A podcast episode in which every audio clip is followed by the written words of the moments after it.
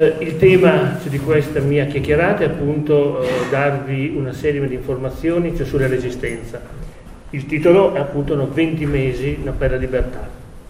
Eh, I 20 mesi eh, di cui o, eh, oggi parleremo vanno dal 8 settembre 1943 al, al 25 aprile 1945, cioè il tempo in cui questa eh, questa zona fu occupata dalle truppe naziste. Die äh, kurze Einführung, die wir versuchen werden, hat den Titel 20 Monate für die Freiheit. Diese 20 Monate bezeichnen den Zeitraum zwischen 8. September 1943, das ist der Moment, in dem Italien von den deutschen Truppen besetzt wird, bis zum 25. April oder bis Ende April 1945. Das sind die Tage der Befreiung in Italien. Dieser Zeitraum, diese 20 Monate, ist das, was wir heute als Resistenza bezeichnen, die Zeit des antifaschistischen Widerstands. Darum geht es hauptsächlich. Eh, mi piace ricordarlo, poi lo trovate anche sul, sulla dispensa no? cioè, che avete tutti, eh, che ci troviamo in un luogo storico Questa era la sede del comando delle truppe tedesche che controllavano la strada statale 63.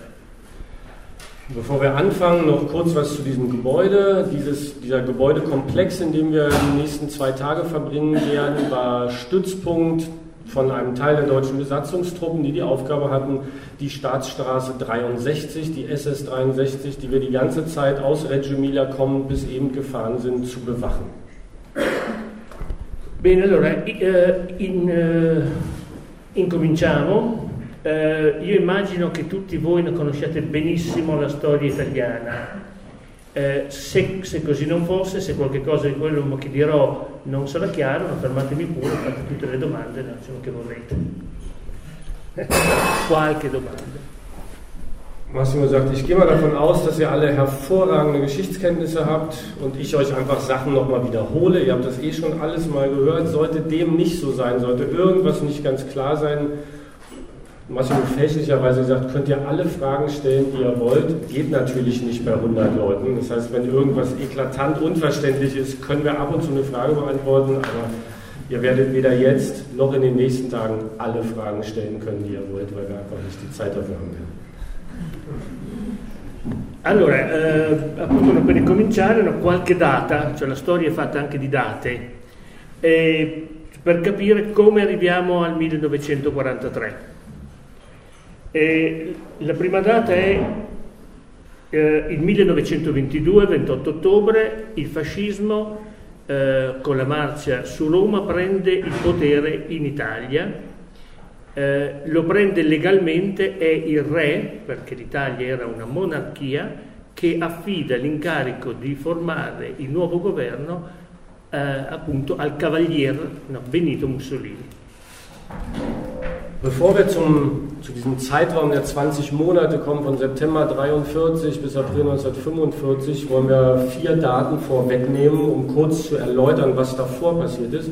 Das erste Datum, was wir gewählt haben, ist 1922, Oktober, ne? Oktober. Oktober 1922. Dort wird vom italienischen König Vittorio Emanuele der Führer der faschistischen Partei und der faschistischen Bewegung Benito Mussolini mit der Regierungsbildung beauftragt. Und ab Oktober 1922 gibt es in Italien dann eine faschistische Regierung. Ähm, Nella presa del potere del fascismo in Italia c'è una similitudine con quello che accadrà 12 anni dopo, mille, eh, 11 anni dopo, eh, con la salita al potere di Adolf Hitler in, eh, in Germania. Entrambi arrivano al potere legalmente, cioè dopo un lungo periodo di instabilità, di lotte sociali, però arrivano al potere legalmente. Hinsichtlich der, der Übertragung der Macht an die italienischen Faschisten gibt es ein Gleichnis zu Deutschland. Auch dort wird elf Jahre später die Nationalsozialistische Partei, wie hier in Italien die faschistische Partei, legal an die Macht kommen. In Italien beauftragt, wie gesagt, der König den Führer der faschistischen Organisation Benito Mussolini mit der Regierungsbildung. Ähm, ja, wie gesagt, ein ganz legaler Schritt an die Macht. Ehm, eh, il fascismo, il regime, si costruisce poco alla volta. Eh, allora abbiamo detto che nel 1922 il re affida il potere eh, a Mussolini, poi lentamente si costruisce con una serie di leggi, con una serie di provvedimenti, si costruisce il regime. In Italien spricht man von der Zeit des faschistischen Regimes ab 1925. Und deshalb, weil der Faschismus oder die faschistische Partei ab Oktober 22 stückweise durch eine Vielzahl von Veränderungen den Staat verändert, bis es zu dem Zeitpunkt kommt, an dem man vom faschistischen Regime spricht. Es gibt eine ganze Reihe von Veränderungen, Streichen von, von, von Bürgerrechten, von Presserechten äh, bis hin zu großen Vereinbarungen, die getroffen werden, wie die von 1929. Es sind eine Reihe repressive Maßnahmen und eine ganze Reihe von Maßnahmen, die zum Ziel haben, in der italienischen Bevölkerung einen Konsens für das faschistische Projekt herzustellen. Ecco, allora eh, uno dei dei passaggi più importanti per la conquista del regime, cioè per la conquista del consenso degli italiani è nel 1929. Eh, L'Italia è, era, è eh, un paese cattolico, in, in Italia c'è il Vaticano, c'è il Papa e dal 1870, quando l'Italia aveva conquistato Roma, fra lo Stato e la Chiesa c'era stata una frattura, una, una completa spaccatura. Cioè questo cioè per, un, per, eh, per un paese non cattolico era un problema. Ein wichtiges Ereignis hinsichtlich dieser Konsensbildung in der italienischen Bevölkerung äh, erfolgt 1929 Dort wird das Konkordat zwischen dem italienischen Staat und der katholischen Kirche unterzeichnet. Es gab in Italien seit 1870 eine besondere Situation. Italien ist, wie alle wissen, ein katholisches Land, damals noch mehr als heute. Fast die gesamte italienische Bevölkerung war katholisch, bis auf wenige Ausnahmen. Allerdings hatte es im Zuge der nationalstaatlichen Einigung 1870 die Einnahme der Stadt Rom durch italienische Truppen gegeben. Rom war Besitz der katholischen Kirche. Bei dieser Einnahme Roms zieht sich der Papst mit seinem Kirchenstaat in den Vatikan zurück und wird den Vatikan bis 1929 nicht verlassen und wird den italienischen Nationalstaat nicht anerkennen. Das heißt, es gab seit 1870 bis 1929 keine offizielle Anerkennung des italienischen Nationalstaats durch den Papst, dem Oberhaupt der Kirche, der die meisten italienischen Staatsbürgerinnen und Staatsbürger angehören. Ecco, allora nel 1929 eh, lo Stato italiano chiude questa vertenza ma con la Chiesa Cattolica e appunto con la firma del concordato eh, eh, si chiama anche detto, dei patti lateranensi, nel 1929. C'è un momento molto importante perché con questo accordo si poteva essere buoni italiani, buoni cattolici e buoni fascisti. So werden 1929 wird wie gesagt dieses Konkordat mit der katholischen Kirche geschlossen, werden auch die offiziell heißen sie die Lateranverträge damit gelingt es dem italienischen Staat, insbesondere Mussolini, eine lange klaffende Wunde für Italien zu schließen und eben diese Diskrepanz zwischen Kirche und Staat zu schließen. Massimo hat nochmal gesagt, das ist ein herausragendes Ereignis. Heute erscheint das nicht mehr so wichtig, bedeutete damals aber ab 1929, dass man gleichzeitig guter Italiener, guter Faschist und guter Katholik sein konnte, weil der Papst ab dem Moment mit Mussolini d'accord war. Eh, infatti dovete sempre ricordare che la storia d'Italia è eh, sempre, anche oggi, eh, influenzata dalla presenza della Chiesa sul suo territorio. Quindi di, anche tutta la vicenda del fascismo è sempre una vicenda che ha, ha, ha tre poli. L'Italia, quindi la monarchia, lo Stato il fascismo e la Chiesa. Anders als in Deutschland hat die italienische, ist es in der italienischen Gesellschaft schon immer so, dass die Präsenz des Papstes auf dem italienischen Territorium eine enorme Auswirkung hat. Das ist bis heute so, es war früher teilweise noch stärker, aber es gibt ein ganz anderes Ausstrahlen des Vatikans und der Figur des Papstes auf dem italienischen Territorium. Von daher war das so wichtig für den italienischen Faschismus, diese Wunde, diese Diskrepanz zur katholischen Kirche zu schließen. Und noch ein, Unterschied oder ein Unterschied zum nationalsozialistischen Deutschland später war es in Italien nie so, dass der Faschismus eine absolute Macht in Italien ausüben konnte, sondern der Faschismus war immer gezwungen, zwei anderen wichtigen Mächten in Italien Rechnung zu tragen, nämlich dem König. Italien ist die ganze Zeit des Faschismus über eine Monarchie geblieben, das offizielle Staatsoberhaupt war der König und man musste auch sich mit dem Vatikan irgendwie vereinbaren und mit dem Papst irgendwelche, also zumindest auf den Vatikan Rücksicht nehmen. Von daher gab es immer so eine Art Führungstroika in Italien, bestehend aus dem Faschismus, aus dem Königshaus und aus dem Vatikan. Un altro, un altro passaggio molto importante per la conquista del consenso del fascismo è nel 1936 quando si conclude la guerra di invasione dell'Etiopia. Eh, il fascismo era un'ideologia, eh, un'ideologia eh, nazionalista, razzista, sessista e con la conquista dell'Etiopia eh, dà una, dire, un forte incremento, dà una forte spinta alla al senso nazionalistico che era molto diffuso in Italia, nel paese. Quindi eh, col 36 no, cioè il fascismo è il regime che ha messo d'accordo i cattolici con, la, con lo Stato, dalle colonie finalmente anche noi italiani potevamo avere le nostre colonie, cioè avevamo già la Libia, in questo modo non prendiamo anche la Etiopia. Ecco, quindi è eh, il 1936, gli ultimi anni 30 sono gli anni di più forte consenso degli italiani al fascismo. Im Jahr 1936 erobern die königlich-faschistischen Streitkräfte Äthiopiens. Italien bemächtigt sich dieses Territoriums und erklärt Äthiopien zur italienischen Kolonie.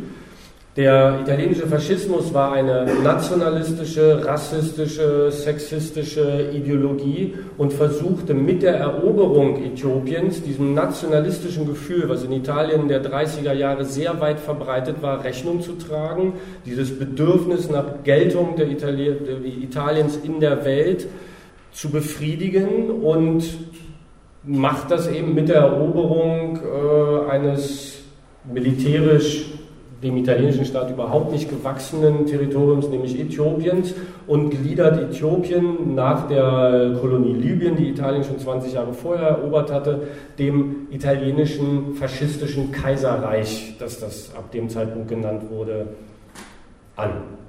Die letzten, also die, die zweite Hälfte der 30er Jahre, sagt Massimo noch, mit Beginn der Eroberung Äthiopiens sind die Jahre, in denen der Faschismus in Italien über einen riesigen Konsens in der Bevölkerung verfügt. Es ist die Zeit des größten Konsens, der größten äh, Übereinstimmung der Bevölkerung mit den Zielen der italienischen Faschisten.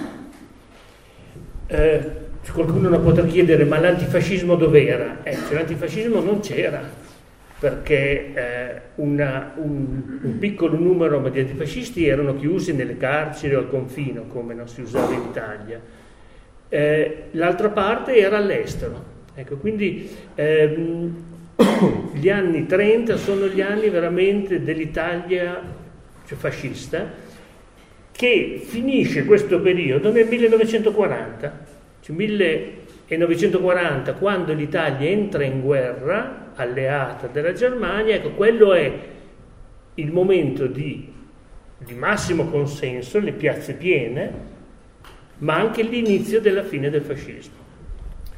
In carcere poche migliaia. Poche migliaia. Man könnte sich natürlich fragen, wie kommt es, dass, in, dass, wir sagen, dass Ende der 30er Jahre der Faschismus über eine riesige Zustimmung in der Bevölkerung verfügte? Wo waren denn die Antifaschisten? Die Antifaschisten waren entweder zu sehr geringem Teil, einige tausend, in den Verbannungs, auf den Verbannungsinseln, in Verbannungslagern oder im Gefängnis und waren zum größten Teil im Exil in Nordeuropa, in Frankreich, in Spanien, in Belgien, hatten das Land verlassen. Es gab in Italien keinen lebendigen Antifaschismus Ende der 30er Jahre. Es gab einen politischen Antifaschismus, versteckten, aber keinen, der sich öffentlich äußern konnte und sich manifestieren konnte und erst recht keinen bewaffneten. Ähm, das ändert sich erst ein paar Jahre später.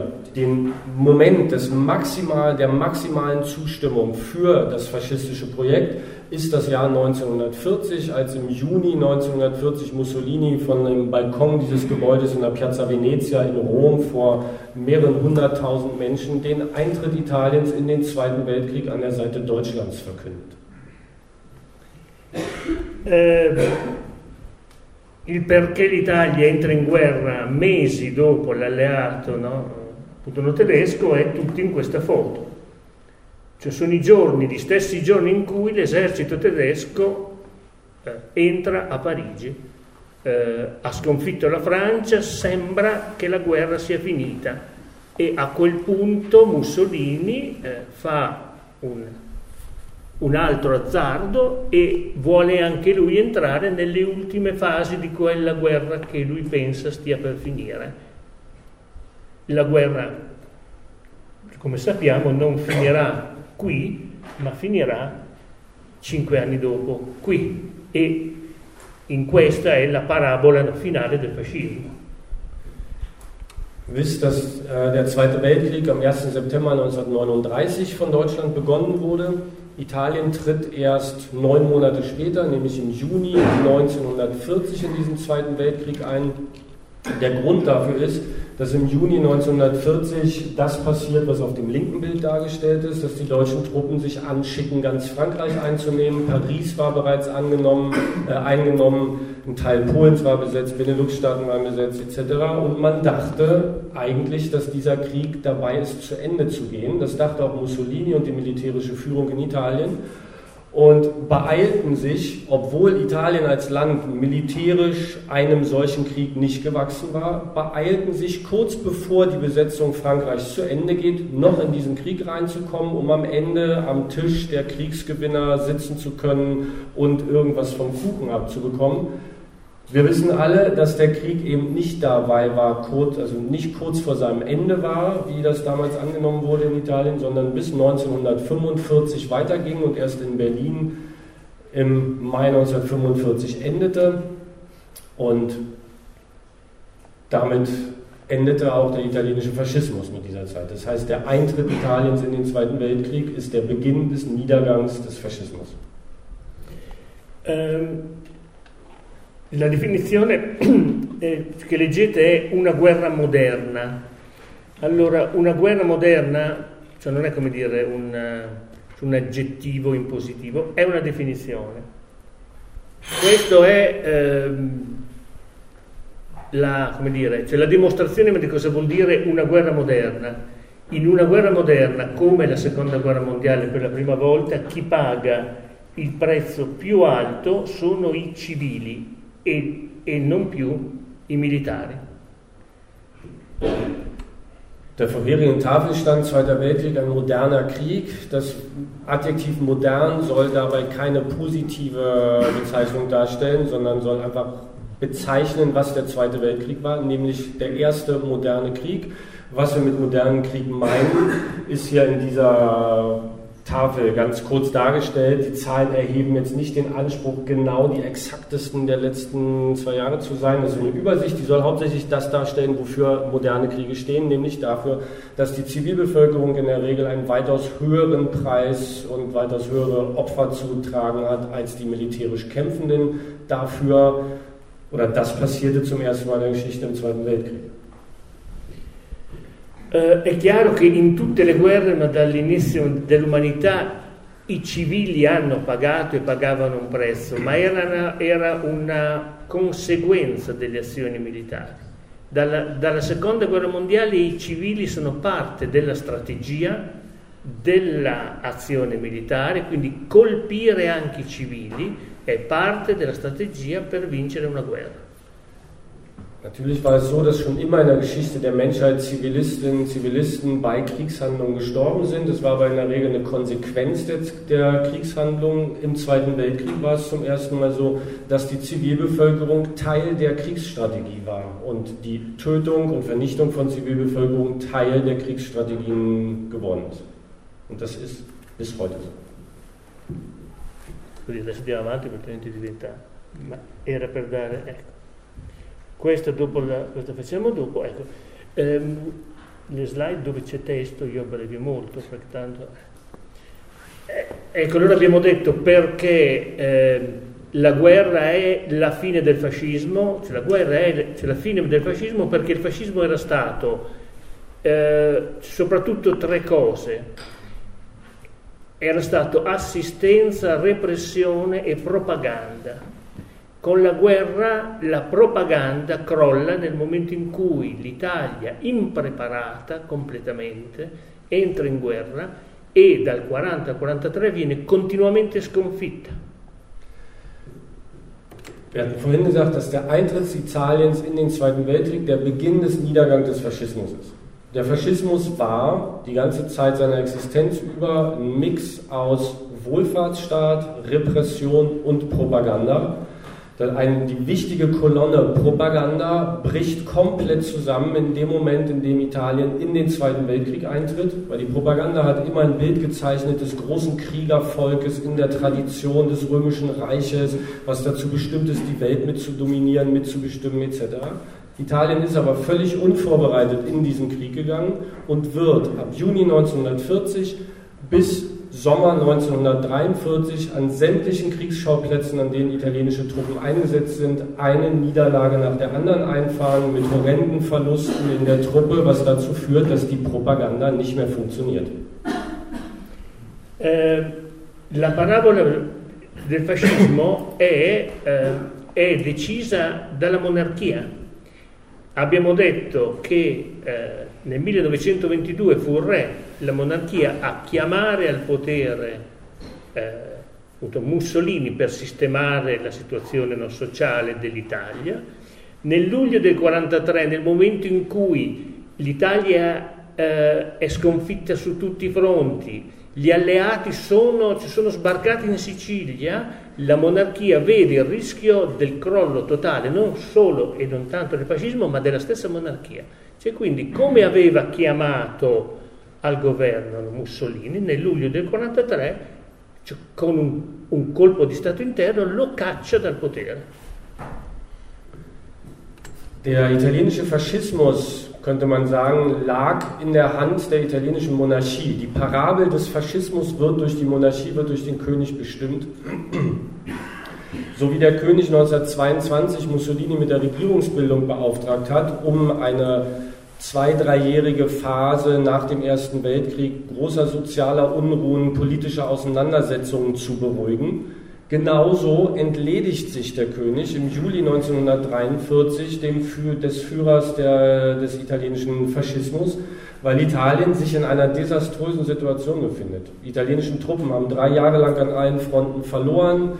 Äh, es gab hohe Verluste. Die Alliierten waren bereits in Sizilien gelandet, befanden sich auf nationalem Territorium und der König bekam Angst um sein Könighaus. Ein bisschen ums Land und ein bisschen vielleicht auch um den Faschismus. Insbesondere sah er die Gefahr, dass seine Monarchie einbrechen und verschwinden könnte und entledigt sich durch einen Intrigen, kalten Staatsstreich Mussolinis und lässt ihn absetzen und in Gefängnishaft nehmen.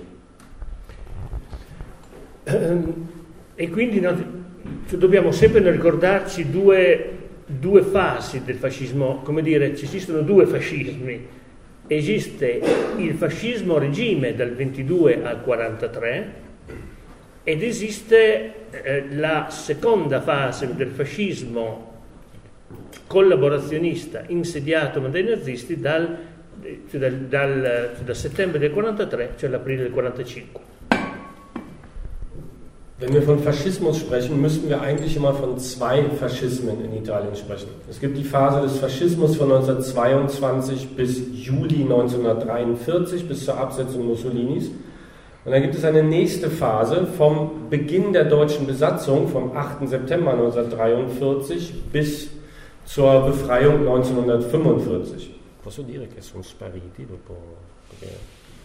Denn es gab tatsächlich einen es gab mit der Absetzung Mussolinis am 25. Juli 1943 brach der Faschismus komplett zusammen. Im Laufe einer Woche verschwanden sämtliche faschistischen Institutionen. Die Leute zogen sich zurück, gingen nicht mehr zur Arbeit und waren für anderthalb Monate quasi von der Bildfläche verschwunden. Mussolini viene arrestato. Eh, allora, dopo la caduta del, eh, del fascismo a opera no, cioè della monarchia, appunto Mussolini viene arrestato.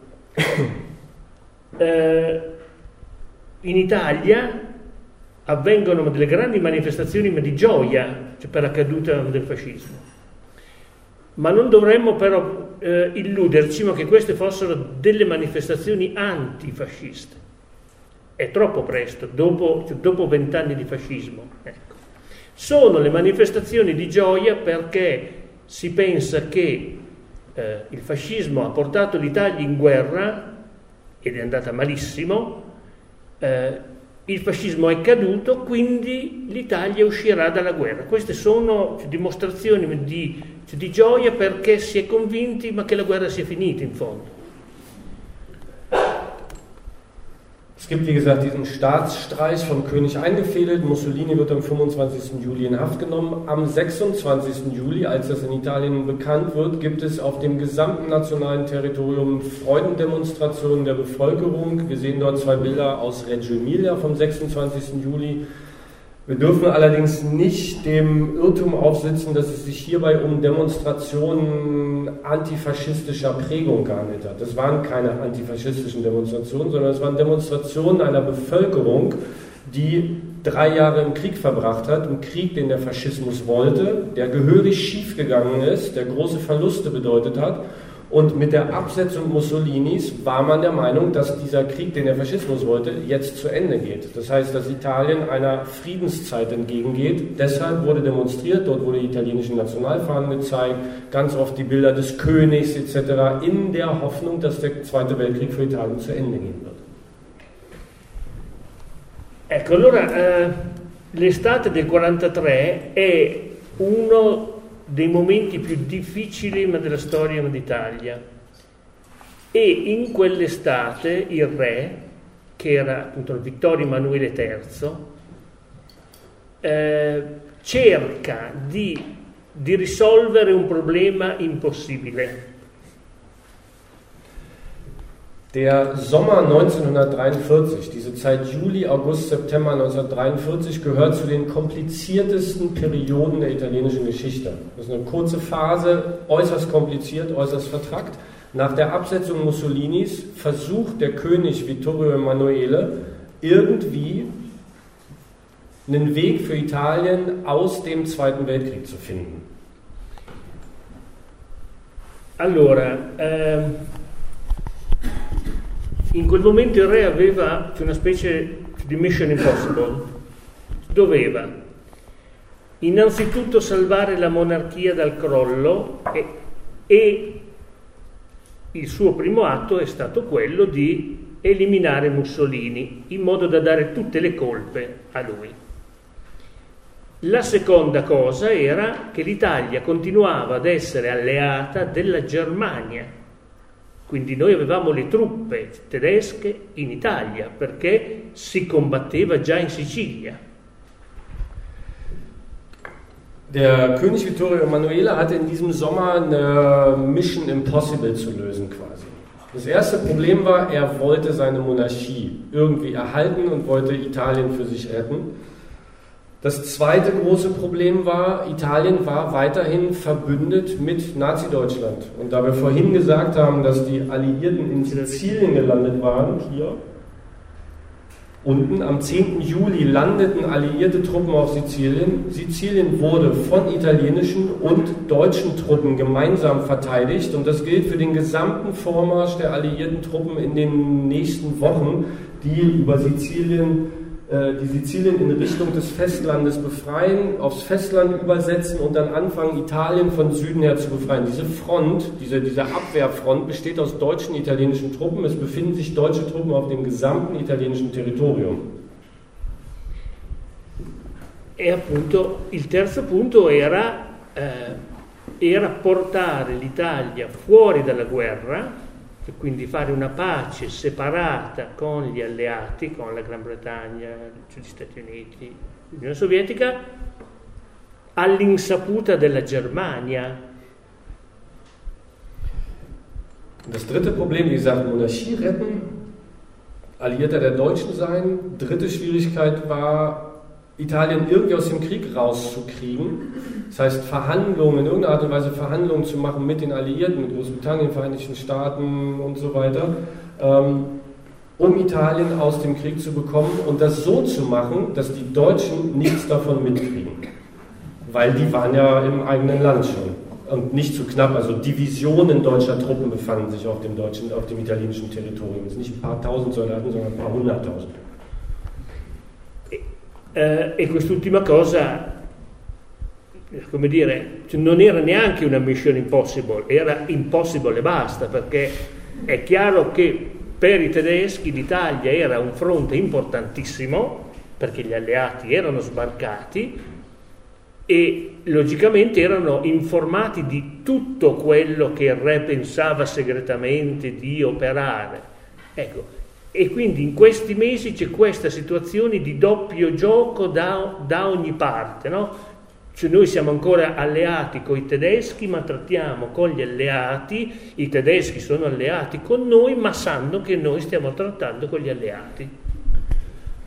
Ein Chaos. Und an diesem Punkt wird diese Mission Impossible einfach nur irgendwas impossible. Das war einfach nicht lösbar, das ging nicht, all diese Sachen zu lösen, ohne dass die Partner da irgendwas von mitkriegen. Und es war de facto so, dieser Sommer 1943, ein Sommer des doppelten Spiels von allen Seiten, von den Italienern, die mit den Deutschen alliiert sind und mit den äh, Alliierten verhandeln, um rauszukommen, mit den Deutschen, die weiter in Italien kämpfen, wissen, dass die italienische Seite mit den Alliierten Verhandlungen führt und sich das nicht ein Riesendurcheinander, totales Chaos. Und währenddessen geht der Krieg weiter, wie gesagt. Die Alliierten rücken vor und es gibt in Süditalien Kämpfe. Ecco, eh, ovviamente io la racconto in maniera un po' così, una certa commedia, ma è, c'è una commedia che finisce in tragedia. Eh finisce in tragedia quando, quando 8 settembre, eh, eh, già da una settimana abbiamo firmato di, eh, in segreto la pace con gli alleati, gli alleati comunicano ufficialmente che l'Italia ha firmato la pace, che l'Italia è fuori dalla guerra. A quel punto anche noi siamo costretti a comunicarlo al paese dire che noi siamo usciti dalla guerra, non siamo più alleati con la Germania, ma con, eh, appunto, noi ci abbiamo chiesto un armistizio con gli alleati. Questo accade la sera dell'8 settembre, come domani sera. Massimo sagt, ich erzähle das alles natürlich so ein bisschen locker, weil das von Weitem betrachtet ist das eine Komödie, die da ablief, wenn man sich das so ansieht. Allerdings ist es eine Komödie, die in einer Tragödie für die italienische Bevölkerung endete oder für Italien endete, nämlich am 8. September 1943. Es hatte diese Geheimverhandlungen gegeben mit den Alliierten, die sind unterzeichnet worden und dann. Gli alleati lo dicono il 5. No, no, eh, l'otto. Dicono l'otto prima, siamo al, al mattino.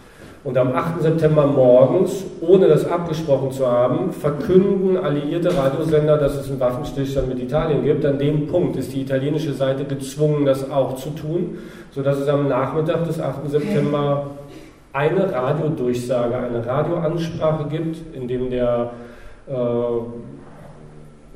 der Oberbefehlshaber der italienischen Truppen verkündet, dass es einen Waffenstillstand mit den Alliierten gibt.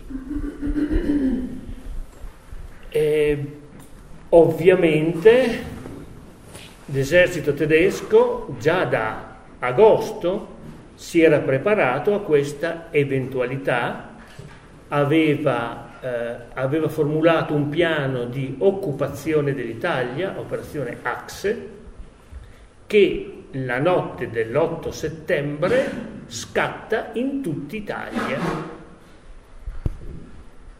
Die Deutschen hatten diesen Tag X vorhergesehen, hatten sich bereits seit Anfang August auf diesen Tag vorbereitet, hatten den sogenannten Plan Achse erstellt, der genau das vorsah. Der vorsah, dass deutsche Truppen weiterhin auf italienisches Territorium einsickern, sich um die großen städtischen Zentren ansiedeln. In der Stadt Reggio Emilia war das eine Panzerdivision mit etwa 1000, mit 1000 Soldaten, sprechen wir am Sonntag mal von. Die kampierten seit einem Monat vor den Toren Reggio Emilias auf freiem Feld, versorgten sich da und warteten.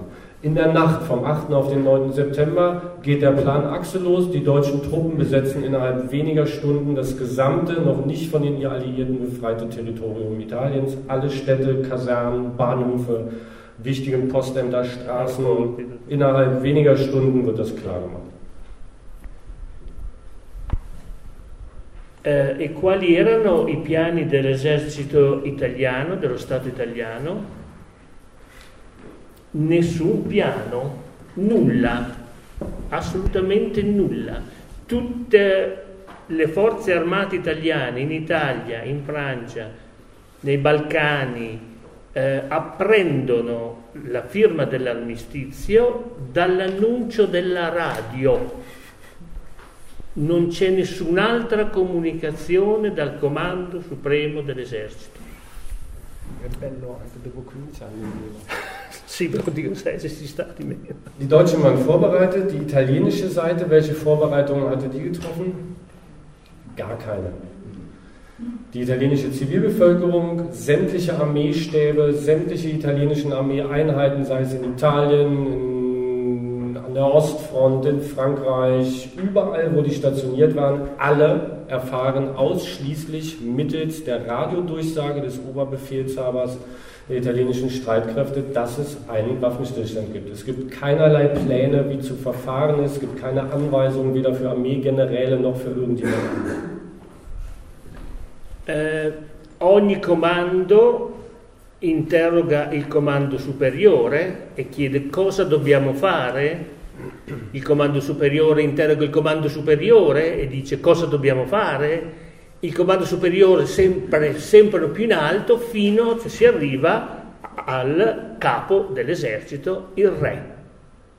E il re non risponde perché non può rispondere perché è fuggito come un ladro di notte, è scappato da Roma, si è rifugiato eh, nell'Italia ma del Sud per consegnarsi agli alleati.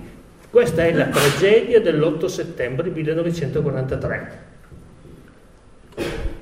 Jede Funktionsebene fragt die höherliegende Funktionsebene in der italienischen Armee, was zu tun ist. Die fragen dann wieder weiter nach oben und fragen wieder weiter nach oben, weil keiner weiß irgendwas. Und der, der ganz oben ist, nämlich das Staatsoberhaupt und der Chef der königlichen Streitkräfte, König Vittorio Emanuele wird irgendwie auch gefragt, so in den luftleeren Raum, der kann aber nicht mehr antworten.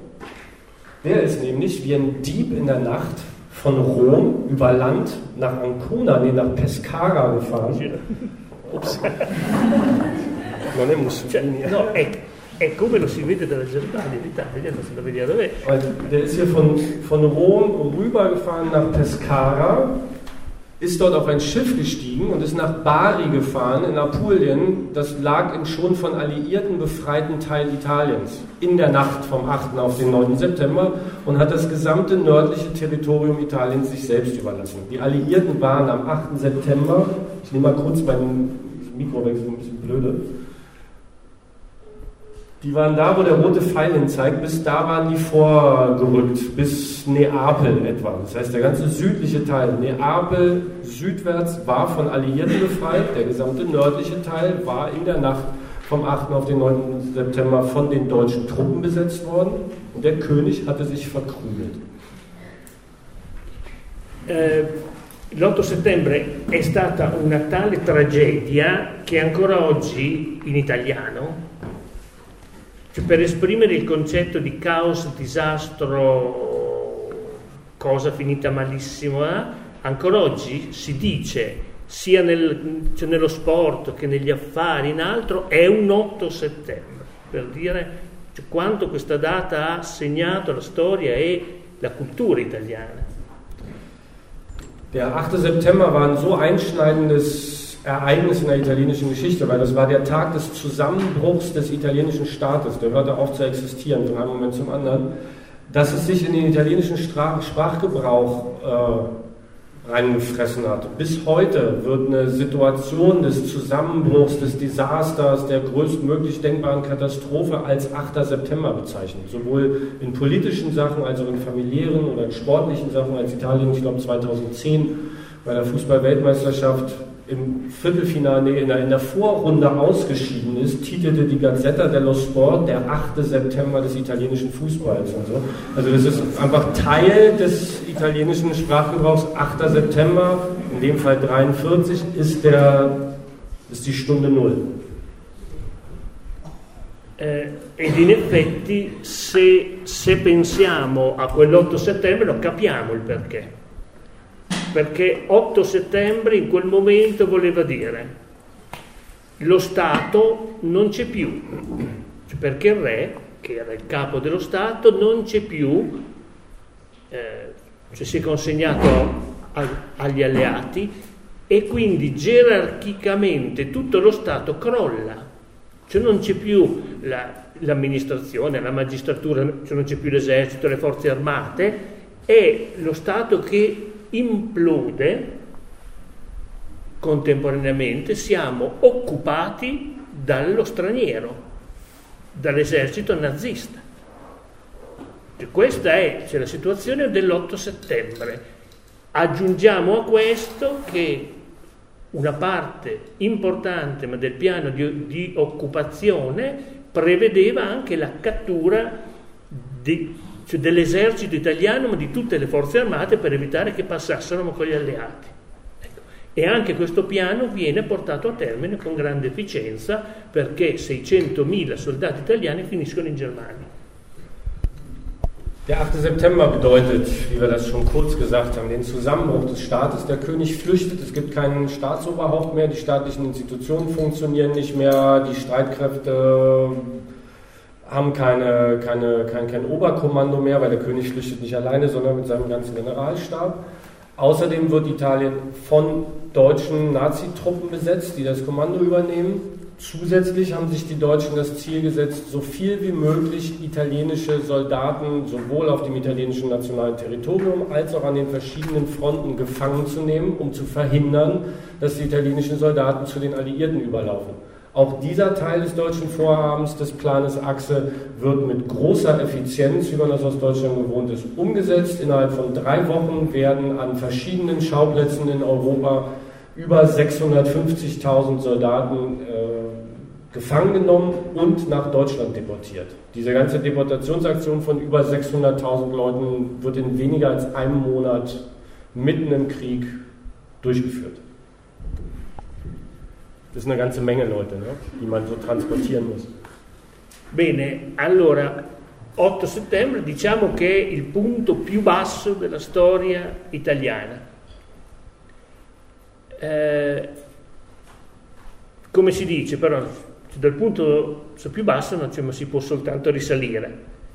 E da qui inizia eh, un percorso lento, doloroso, complicato di opposizione a quella situazione di occupazione del nostro paese.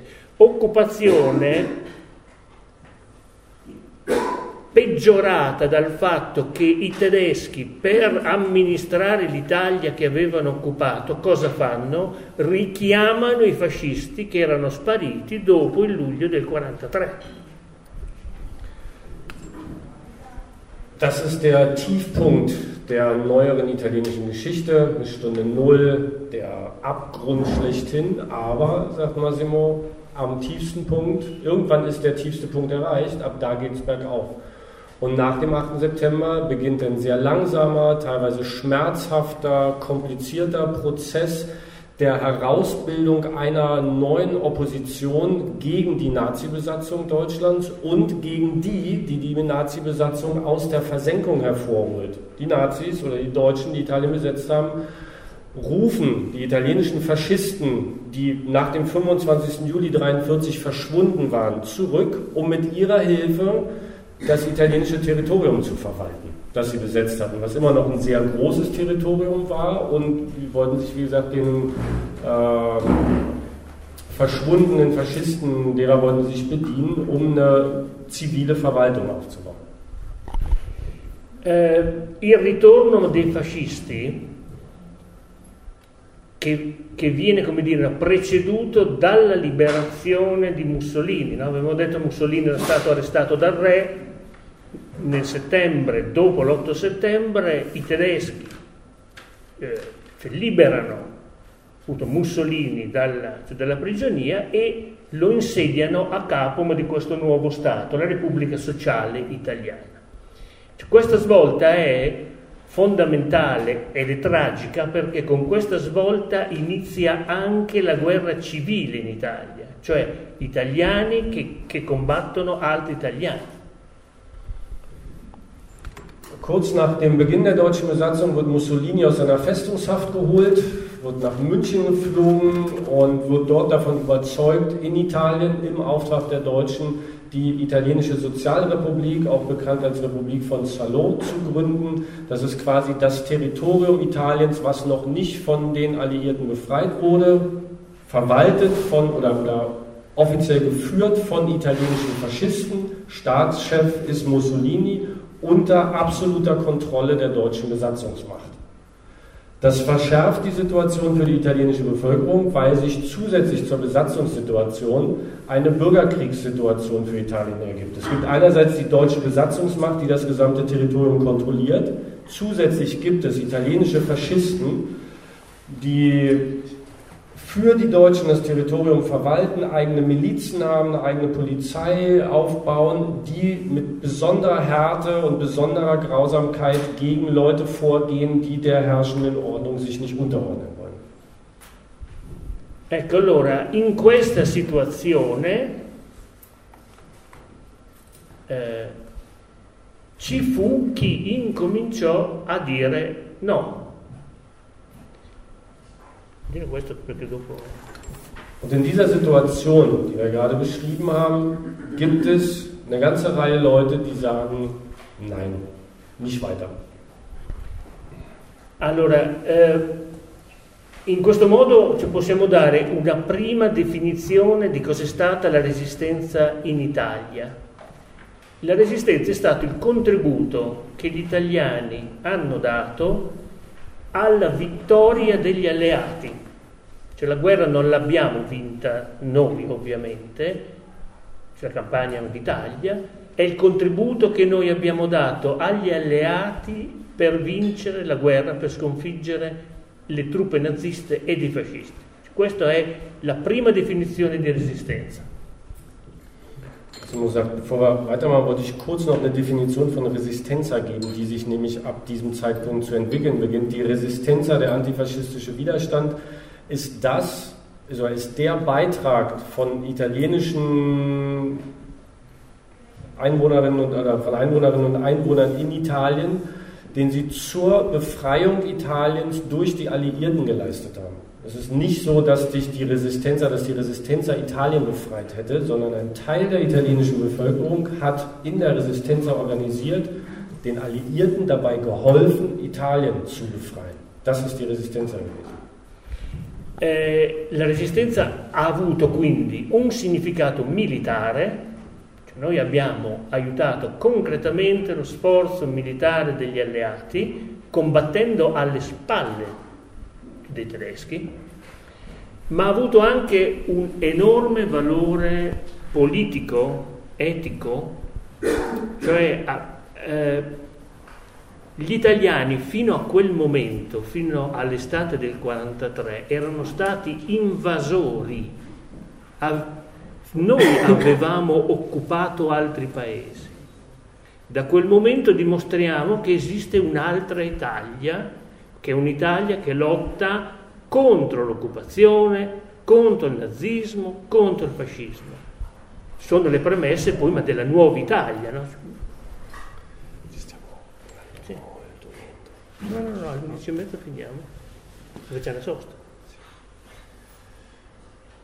Das heißt, die Resistenz hatte zum einen eine militärische Funktion, nämlich kämpfende, bewaffnete Verbände, die im Rücken der deutschen Front, nämlich auf dem besetzten Territorium der Deutschen, muss halt immer vor Augen haben, dass sich die Resistenz in diesem Szenario abspielt, dass von Süden die Front weiter nach Norden rückt. Das ganze nördliche Territorium ist von den Deutschen besetzt und in diesem Territorium organisieren sich Partisanengruppen, Partisaneneinheiten und nerven dort die deutschen Einheiten, während an der Front die ordentlichen alliierten Verbände gegen deutsche Verbände, die dort sind, kämpfen. Zum anderen hatte die Resistenz aber auch jenseits der militärischen eine enorme politische, ethische und moralische Funktion, weil es das erste Mal war, seit Beginn des italienischen Faschismus, dass Italienerinnen und Italiener nicht Invasoren sind und nicht Kriegführende sind. Natürlich gab es die Faschisten, aber bis zu dem Zeitpunkt waren alle Leute in Italien diejenigen, die andere Länder besetzt haben, die den Krieg gegen Albanien, gegen Äthiopien, gegen die Sowjetunion etc. befeuert haben. Mit der Resistenz kommt es zum ersten Mal dazu, dass italienische Männer und Frauen etwas für das Ende des Krieges tun, für eine andere weiß nicht, für eine andere politische Aussicht und für eine andere Zukunft Italiens, als es das von 1922 bis 1943 gewesen ist.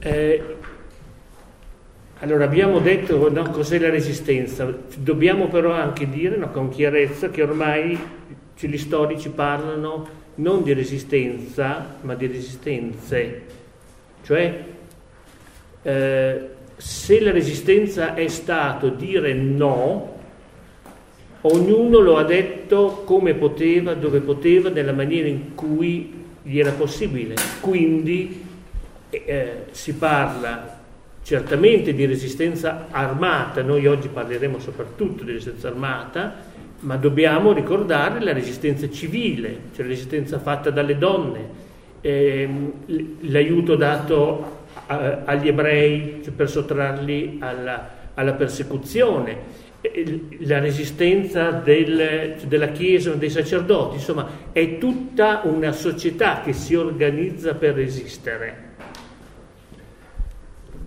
Wir reden offiziell immer von der Resistenz eigentlich, und es machen teilweise auch Historikerinnen und Historiker heute, verwenden wir die Mehrzahl davon, nämlich Resistenz, den Plural Widerstände weil es nicht die eine Resistenza gegeben hat. Resistenza ist jahrzehntelang mit dem bewaffneten Widerstand irgendwie oder, oder stand für den bewaffneten Widerstand. In Wirklichkeit bestand die Widerstandsbewegung aus einer Vielzahl von Aktionsformen, nämlich aus dem, was die einzelnen Personen in der Lage waren, hinter ihren jeweiligen Bedingungen mit ihren Fähigkeiten zu leisten. Es gab den Widerstand der Inhaftierten, äh, oder der gefangen genommenen, gefangen genommenen italienischen Soldaten, die in deutschen Lagern saßen, denen angeboten worden war, nach Italien zurückzukommen, um hier in faschistischen Streitkräften zu kämpfen. 90 Prozent von denen haben dieses Angebot nicht angenommen, sondern sind lieber in KZs, Internierungs- und Strafarbeitslagern geblieben und sind nicht nach Italien zurückgekehrt. Das ist eine Form von Widerstand unter deiner Lagersituation. Viel mehr kannst du nicht machen, außer dich zu entziehen. Es gab einen Widerstand von Tausenden und Abertausenden Frauen, die nie eine Waffe in die Hand genommen haben und die trotzdem die Verpflegung der kämpfenden Einheiten durch ihre Aktivitäten zu Hause sichergestellt haben, die den Informationsfluss reguliert haben, die aber nie als kämpfende Personen unterwegs waren, also nicht mit einer Waffe kämpfenden Personen, anders kämpfend halt. Äh, es gab Hunderte, Tausende Leute in Italien, die Jüdinnen und Juden monatelang versteckt haben vor dem Zugriff der Deutschen, die begannen nach der Besatzung auch in Italien Jüdinnen und Juden zu jagen und der Vernichtung zuzuführen. Von daher gab es halt viele verschiedene Formen der Resistenz, weswegen wir in der Regel auch also heutzutage von Resistenz sprechen und das nicht mehr nur auf den militärischen Widerstand reduzieren. Äh, chi sono i primi partigiani? Ecco, mh, mm, eh, se parliamo, eh, di resistenza armata cioè dobbiamo sempre eh, immaginare una sorta di work in progress, cioè, cioè la resistenza armata nasce con pochissimi uomini, erano quei militari che erano, erano, riusciti a fuggire alla cattura dell'esercito tedesco, salgono in montagna nelle zone ovviamente più, eh, dire, no, cioè più difendibili, no? cioè più difficili, ed iniziano un lento percorso di organizzazione, perché un conto è fuggire e nascondersi e un conto è diventare una forza che si organizza e che colpisce. E questo è un processo ma che richiederà dei mesi. I cervi, dopo. Nicht oder ja, der Beginn der Resistenz oder der Beginn der militärischen Resistenz ist die Zeit unmittelbar nach dem 8. September, also nach dem Beginn der deutschen Besatzung, weil es den Deutschen nicht gelingt, alle italienischen Soldaten auf dem italienischen Territorium festzunehmen. Es gelingt einer ganzen Reihe Soldaten zu entkommen, sich in diesen Tagen der Selbstauflösung der Streitkräfte in kleineren, teilweise in größeren Gruppen durchzuschlagen, insbesondere im Piemont und im, im Veneto, im Ostteil gelingt es ganzen Kasernen, sich mit ihren Führungsstäben in die höheren Lagen der umliegenden Gebirge zurückzuziehen, sich dort eine Zeit lang zu verstecken. Das sind die ersten Partisanengruppen, verschiedener Couleur, teilweise republikanisch orientiert, teilweise noch monarchistisch orientiert, die verstecken sich dort in der Regel erstmal eine Weile in sicheren, hohen Gebirgslagen und beginnen dann nach einigen Wochen Stück für Stück auch Aktionen zu machen und, und irgendwie deutsche, italienische Faschisten anzugreifen. All das ist aber ein sehr, wie Massimo sagte, ein sehr schwieriger, langsamer Prozess, der in manchen Gegenden mit organisierten Soldatengruppen beginnt, denen es gelingt, die Städte zu verlassen und in die Berge zu gehen. Und in manchen Gegenden, wie der Provinz Reggio Emilia, beginnt es mit Einzelpersonen, die irgendwann die Entscheidung treffen, zu gucken, ob man hier nicht irgendwas machen kann. Weil in Reggio Emilia gab es keine große Kaserne, hier sind nicht hunderte äh, Soldaten in die Berge gegangen und haben dann dort angefangen, als Guerillagruppen Erfahrungen zu sammeln. Massimo meinte aber auch, selbst für die die Soldaten waren und die teilweise ihre Offiziere mit hatten, die in die Berge gegangen sind und dort beschlossen, sich zu widersetzen. Auch für die war das ein schwieriger Prozess, weil niemand hier hatte Erfahrungen damit, wie man Guerilla kämpft. Eine Sache ist, als organisierte Armee in der Kaserne zu sein, versorgt zu werden, seine Aufträge zu kriegen und Krieg zu machen. Eine andere Sache ist, in die Berge zu gehen, sich selbst zu organisieren und, und alles selber zu machen, sich selber zu verpflegen und nebenbei auch noch gegen Besatzer und die ihnen helfenden Faschisten zu kämpfen. Eh, la resistenza è una forma di guerriglia e la guerriglia anche se è un tipo di, di guerra irregolare chiede tutta una serie di processi, di legami, di organizzazione perché essa sia possibile. In primo luogo la guerriglia può avvenire da sempre fino ad oggi, ma in particolare in quegli anni avviene solo e soltanto se trova l'appoggio della popolazione. Cioè una guerriglia senza l'appoggio della popolazione non, non esiste. Se, se, non ci credete pensate al caso di Che Guevara che eh, in Bolivia non trova nessun legame con i contadini e eh, fa la fine eroica ma tragica. Ecco, quindi, e costruire un rapporto con la popolazione su territori occupati dai tedeschi e, e dai fascisti richiede tempo. Die militärische Resistenz ist eine Guerillabewegung. Diese Partisanengruppen sind Guerillagruppen Und die müssen eine ganze Reihe von, von Bedingungen erfüllen, von Grundlagen schaffen, um überhaupt das zu tun, das tun zu können, was Guerillagruppen tun können. Die Grundbedingungen für einen erfolgreichen Guerillakampf sind hervorragende Beziehungen zur Zivilbevölkerung. ohne die Unterstützung und den Konsens der Zivilbevölkerung des Territoriums, auf dem sich eine Guerilla bewegt, ist diese Guerilla zum Scheitern verurteilt. Die wird nur eine sehr kurze Lebensdauer haben und kann da keinen Erfolg haben. Eklatantestes Beispiel dafür ist das zwar heroische, aber tragische Ende Che Guevaras in Bolivien, der versucht hat, dort eine Guerilla hin zu exportieren und dem es nicht gelang, mit den lokalen Bevölkerungen äh, oder bei den lokalen Bevölkerungen Rückhalt zu finden. Wie gesagt, hier auch hier in Italien, es gab niemanden, der vor dem 8. September wusste, wie man Guerilla organisiert. Die Resistenza ist ein Work-in-Progress-Projekt, was ab dem 8. September regional unterschiedlich geprägt beginnt und sich ganz langsam entwickelt und irgendwann eine Massenbewegung wird. Ecco, la, la dimostrazione di quanto sia un processo difficile è, c'è la storia tragica della famiglia Cervi Cioè, la famiglia Cervi era una famiglia contadina antifascista anche prima del, della caduta del fascismo, immediatamente all'8 settembre eh, si organizza, i figli salgono in montagna insieme a alcuni prigionieri alleati, alcuni prigionieri sovietici, salgono in montagna proprio qui, in queste montagne, in queste zone, per organizzare la resistenza, ma non c'è ancora nessuna condizione, la popolazione eh, è terrorizzata, non ci sono le case, non hanno le armi, eh, cioè è troppo presto. Ottobre sono eh, costretti a tornare in pianura e alla fine di novembre sono arrestati tutti e poi verranno fucilati per rappresaglia dai fascisti tutti i sette fratelli. Eh.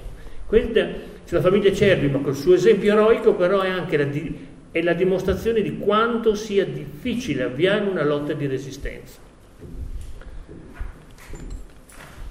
Das, oder das Beispiel für den Beginn der Widerstandsbewegung, für den Beginn der Resistenz einer Provinz Reggio ist die Bauernfamilie Cervi. Die Cervi waren eine antifaschistische Bauernfamilie, lebten in der Po-Ebene in dem Ort Gattatico, 10, 12 Kilometer von Reggio Emilia weg war eine Familie, die schon monatelang ähm, geflohene Kriegsgefangene, sowohl britische als auch amerikanische, teilweise auch sowjetische Kriegsgefangene bei sich zu Hause beherbergte. Und unmittelbar in den, in den Tagen, unmittelbar nach dem 8. September, ziehen einige der sieben Söhne der Familie mit einigen der Kriegsgefangenen, die bei der Familie lebten, los, kommen hier in die Berge, genau hier in das Gebiet um Chavarezza, Busana, Marmoreto, in dem Gebiet hielten die sich auf weil sie meinten, sie gehen jetzt in die Berge und gucken, ob sie hier nicht was organisieren können und die Grundlagen dafür schaffen können, dass hier sich irgendwas entwickelt. Müssen relativ schnell feststellen, dass die Zeit nicht reif ist. Die Bevölkerung ist terrorisiert von der deutschen Besatzungsmacht und den italienischen Faschisten, die mit ihnen zusammenarbeiten. Es gibt kaum Häuser, es gibt kaum Nahrungsmittel, es gibt keine Waffen, es gibt einfach nicht die Situation, um sich hier festzusetzen und mit Beginn des Oktober 1943 verändern sich hier die klimatischen Verhältnisse und die Gruppe beschließt, Mitte Oktober wieder zurückzukehren in die Po-Ebene, die 10, 12 Leute, die die waren, weil es hier oben nicht möglich war zu überwintern. Ähm, kehren nach Reggio zurück und werden im November 1943 alle verhaftet. Das Haus der Familie in der Po-Ebene wird umstellt. Von italienischen Faschisten werden die sieben Söhne und der Vater verhaftet und werden einen Monat später aus Rache für eine andere Aktion, die in der Nähe von Reggio Emilia von Leuten gegen einen italienischen Funktionär gemacht wurden, werden Ende Dezember 1943 die sieben Söhne von Faschisten auf dem Schießstand in Reggio Emilia erschossen.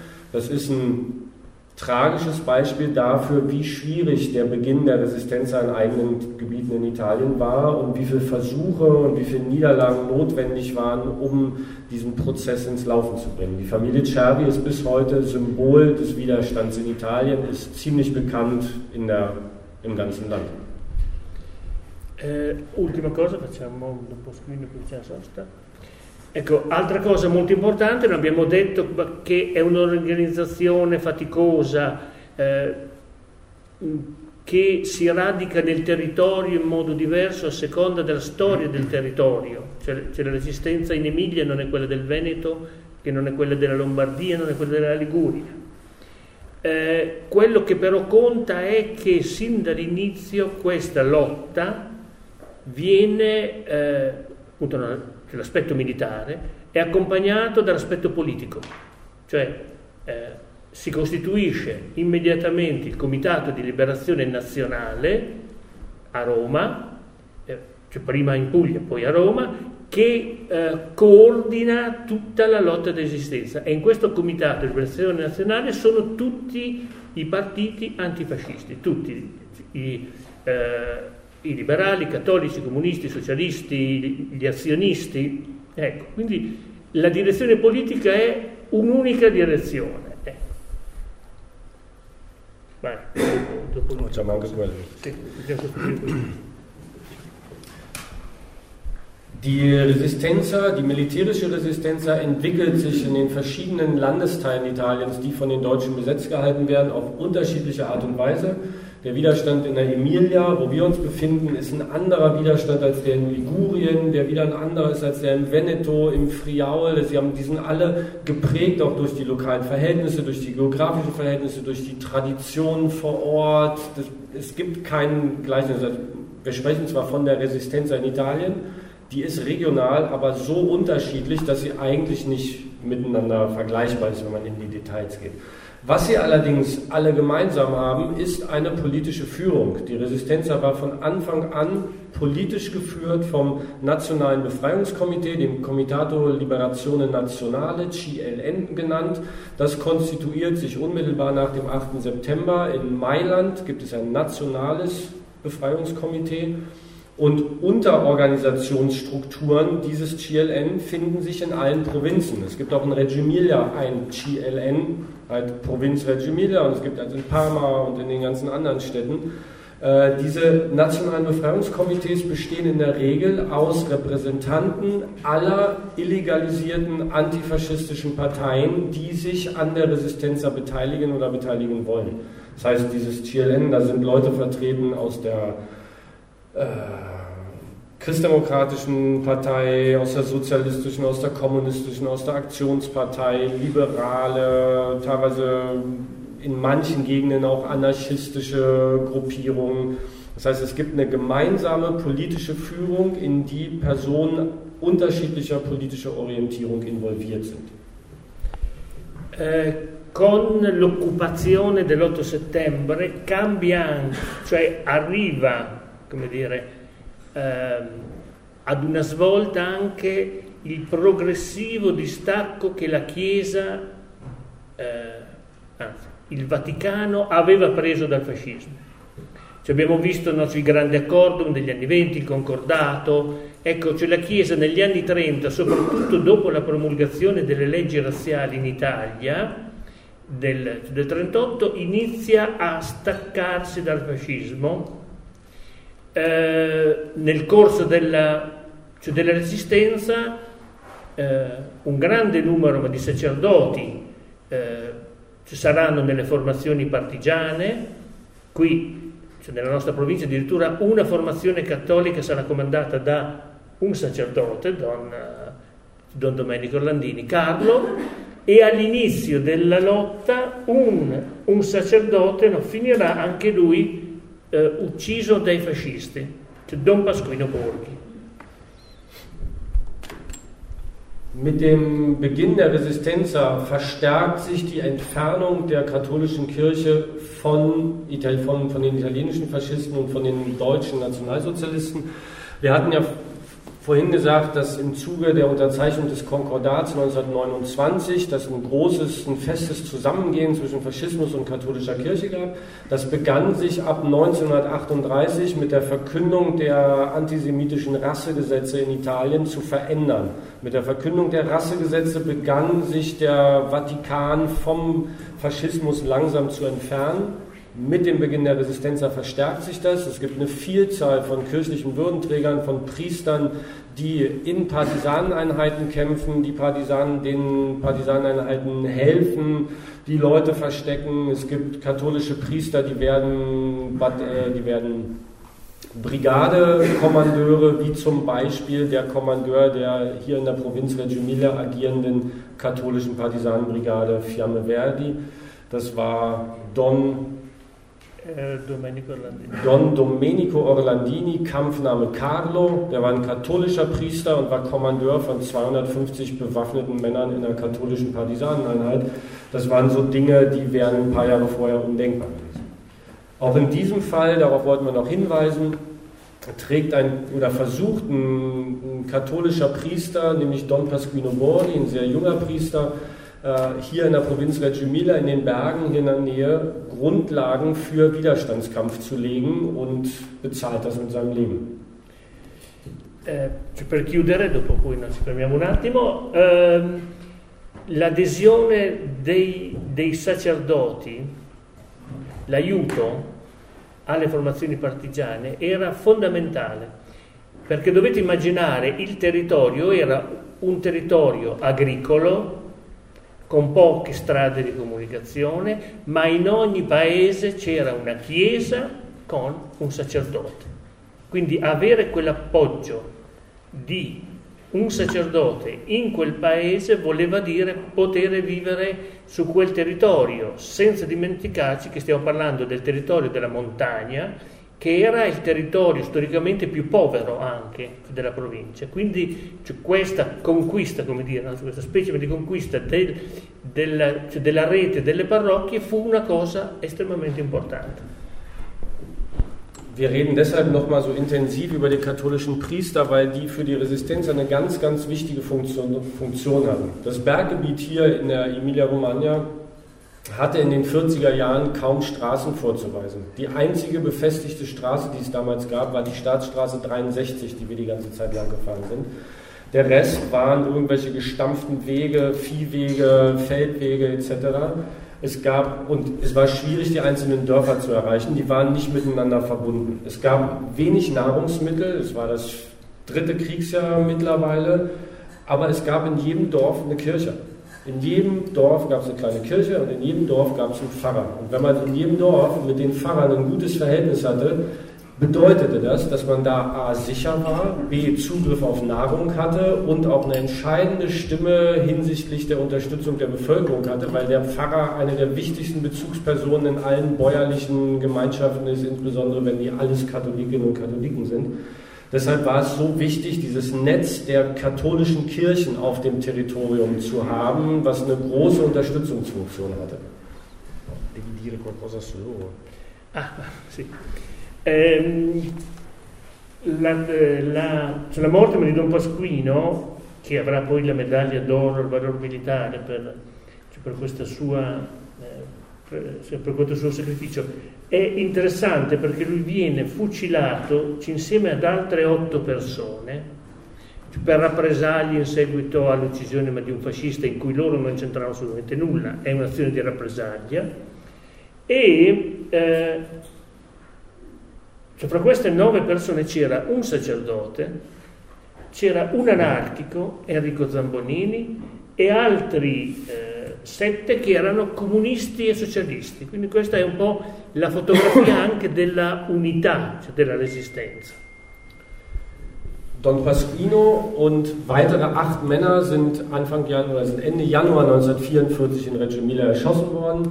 Diese neun Personen bildeten eine Gruppe, die hier in den Bergen versuchte, ähnlich wie die Chavi-Familie, nur einfach ein, zwei Monate später, Grundlagen für eine Widerstandsgruppe zu bilden, ein Netzwerk Stück für Stück aufzubauen.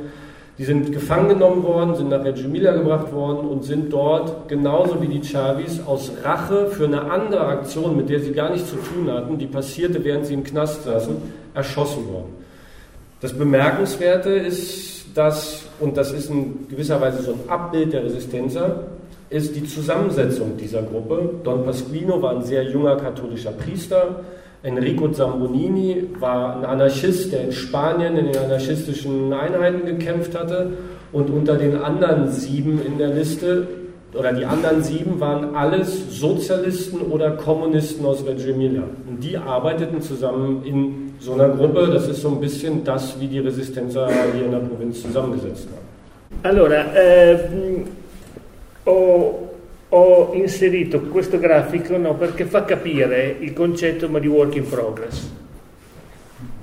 Cioè, questo sono eh, la, l'andamento dell'andamento ehm, numerico dei, dei, partigiani in provincia di Reggio Emilia. Vedete eh, dall'inizio alla fine.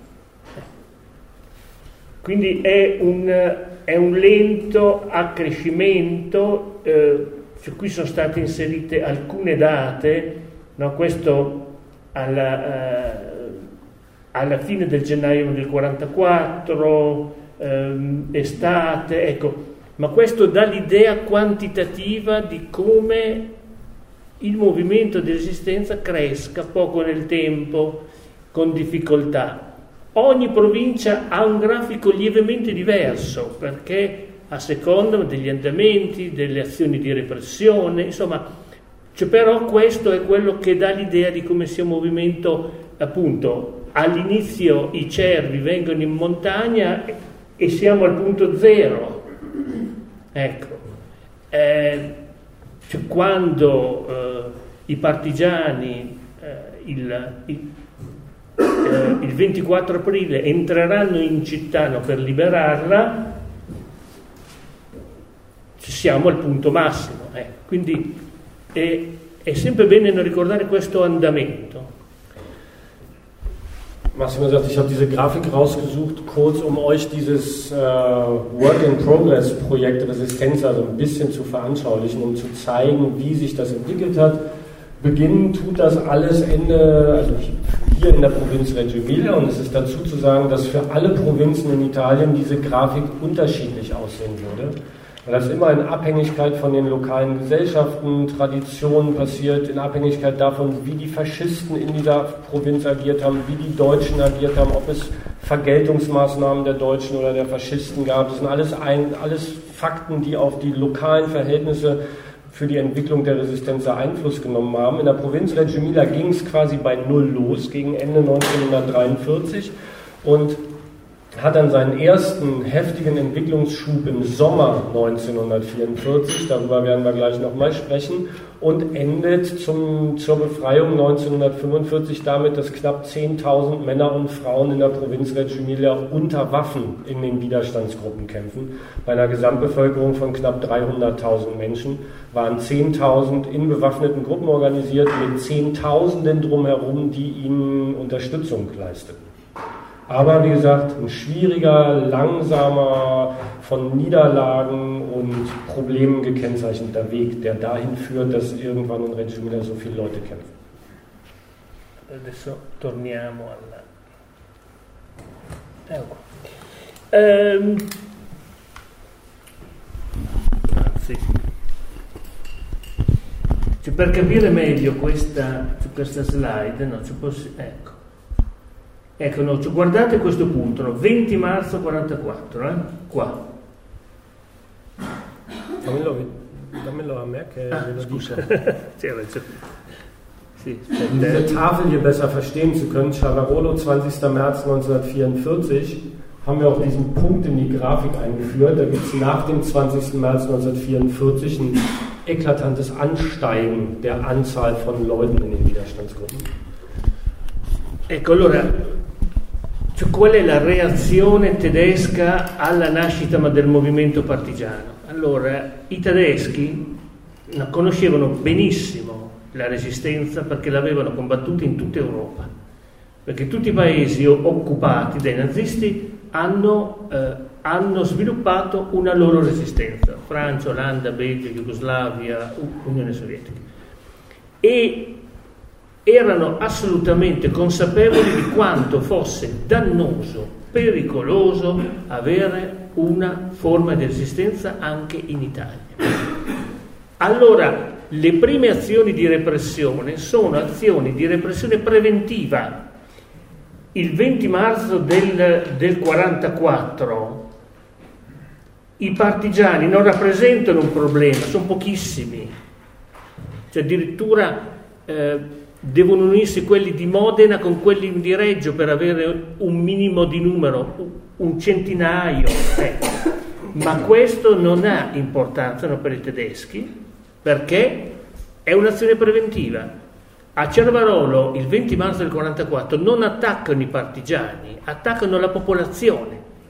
come esempio, eh, come dire, attenzione, se aiutate i partigiani, cioè ancora non era un problema, questo è quello che vi succede. Il 20 marzo del 1944 uccidono per, eh, come dire, eh, educare la popolazione.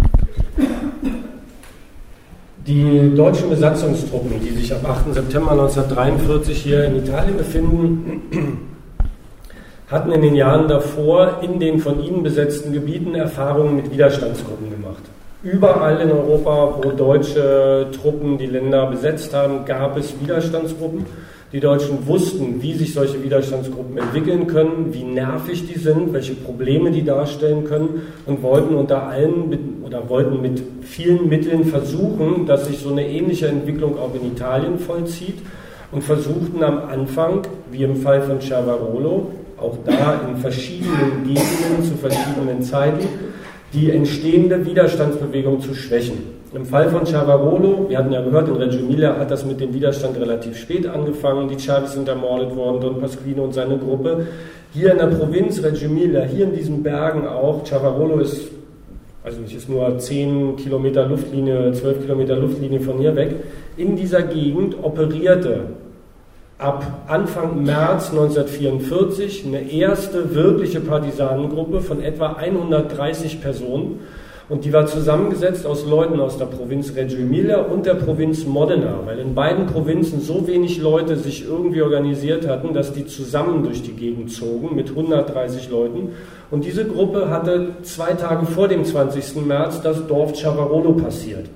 Diese 130 Leute waren nicht mal zur Hälfte bewaffnet, stellten keine wirkliche Gefahr dar, weder für die Deutschen noch für die Faschisten, wären einfach bekämpfen zu gewesen. Was die Deutschen zusammen mit italienischen Faschisten am 20. März in Chavarolo machen, ist jedoch nicht die Partisanengruppe anzugreifen, sondern die Zivilbevölkerung. Die fallen in Chavarolo ein und ermorden alle männlichen Mitglieder der Zivilbevölkerung quasi als Präventivmassaker, um der lokalen Bevölkerung mitzuteilen und sie zu erziehen, von wegen, wenn ihr Partisanengruppen beherbergt, wenn ihr die unterstützt, dann wird das passieren. Mit dem Ziel, die Bevölkerung davon abzuhalten, dem Widerstand Hilfe zu leisten. La strategia di repressione eh, è influenzata da, da tre elementi. Il primo è lo stato del fronte italiano, eh, cioè al momento. Il 20 marzo del 1944 il fronte è ancora lontano perché è, eh, è ancora abbondantemente sotto Roma, a sud di Roma. Importa poi la, eh, la consistenza delle formazioni partigiane e la situazione locale. Allora, il 20 marzo del 1944 il fronte è ancora lontano, i partigiani sono ancora pochi, si colpisce per avvertimento. Nel giugno del 44 il fronte è molto più a nord, ormai Roma è stata liberata, i combattimenti sono durissimi in Toscana, le formazioni partigiane hanno ormai un certo numero, quindi il pericolo è aumentato quindi si colpisce più duramente. Per rappresaglia si uccidono uomini, donne e anche bambini, senza nessuna pietà. Das Vorgehen der deutschen Besatzungstruppen und mit ihnen der italienischen Faschisten gegen die sich, sich organisierenden Widerstandsgruppen ist unterschiedlich in den verschiedenen Phasen der Resistenz.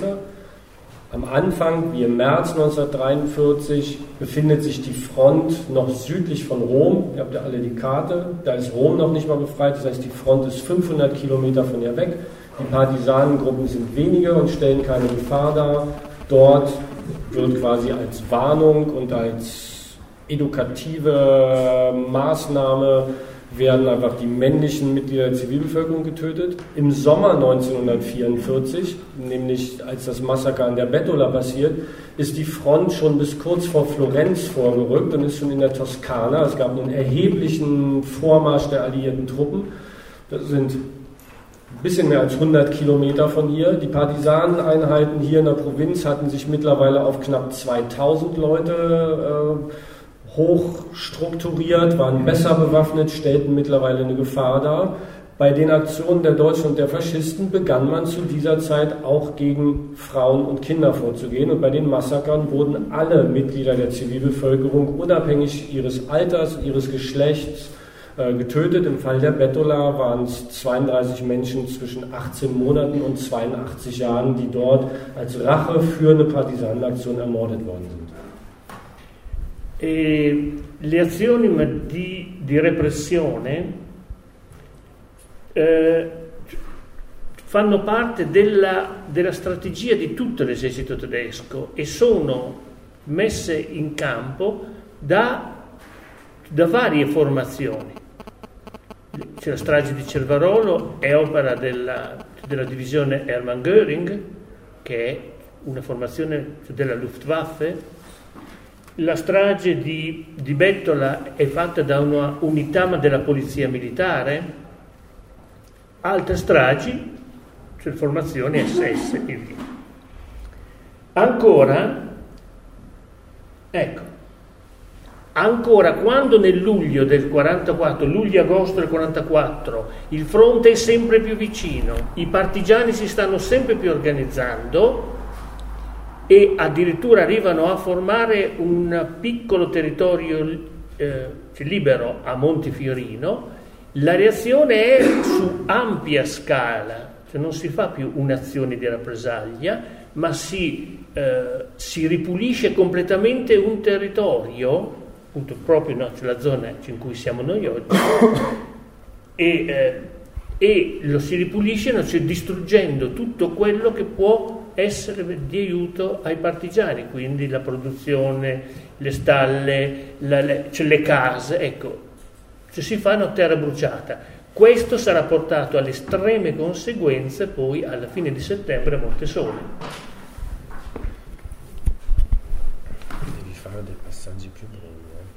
Sì. Mi scoppeggia.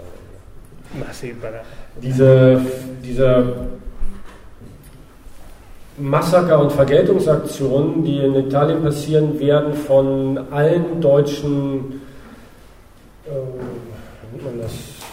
Einheitstypen durchgeführt. Das Massaker in Chavarolo zum Beispiel waren Einheiten der Luftwaffendivision Hermann Göring, die dort das Massaker verübt haben. An der Bettola war es ein Polizeiregiment in anderen Stellen waren es Wehrmachtseinheiten, in anderen Orten Italiens waren es SS-Einheiten. Es sind alle deutschen äh, Waffengattungen bei den Massakern beteiligt. Insgesamt. In tutto erano 20.000 circa civili morti. Uh, 23.000. Insgesamt werden von deutschen Einheiten in der Zeit der deutschen Besatzung, also von September 43 bis April 45, auf dem italienischen Territorium knapp 23.000 Zivilistinnen und Zivilisten in kleinen und größeren Erschießungsaktionen getötet.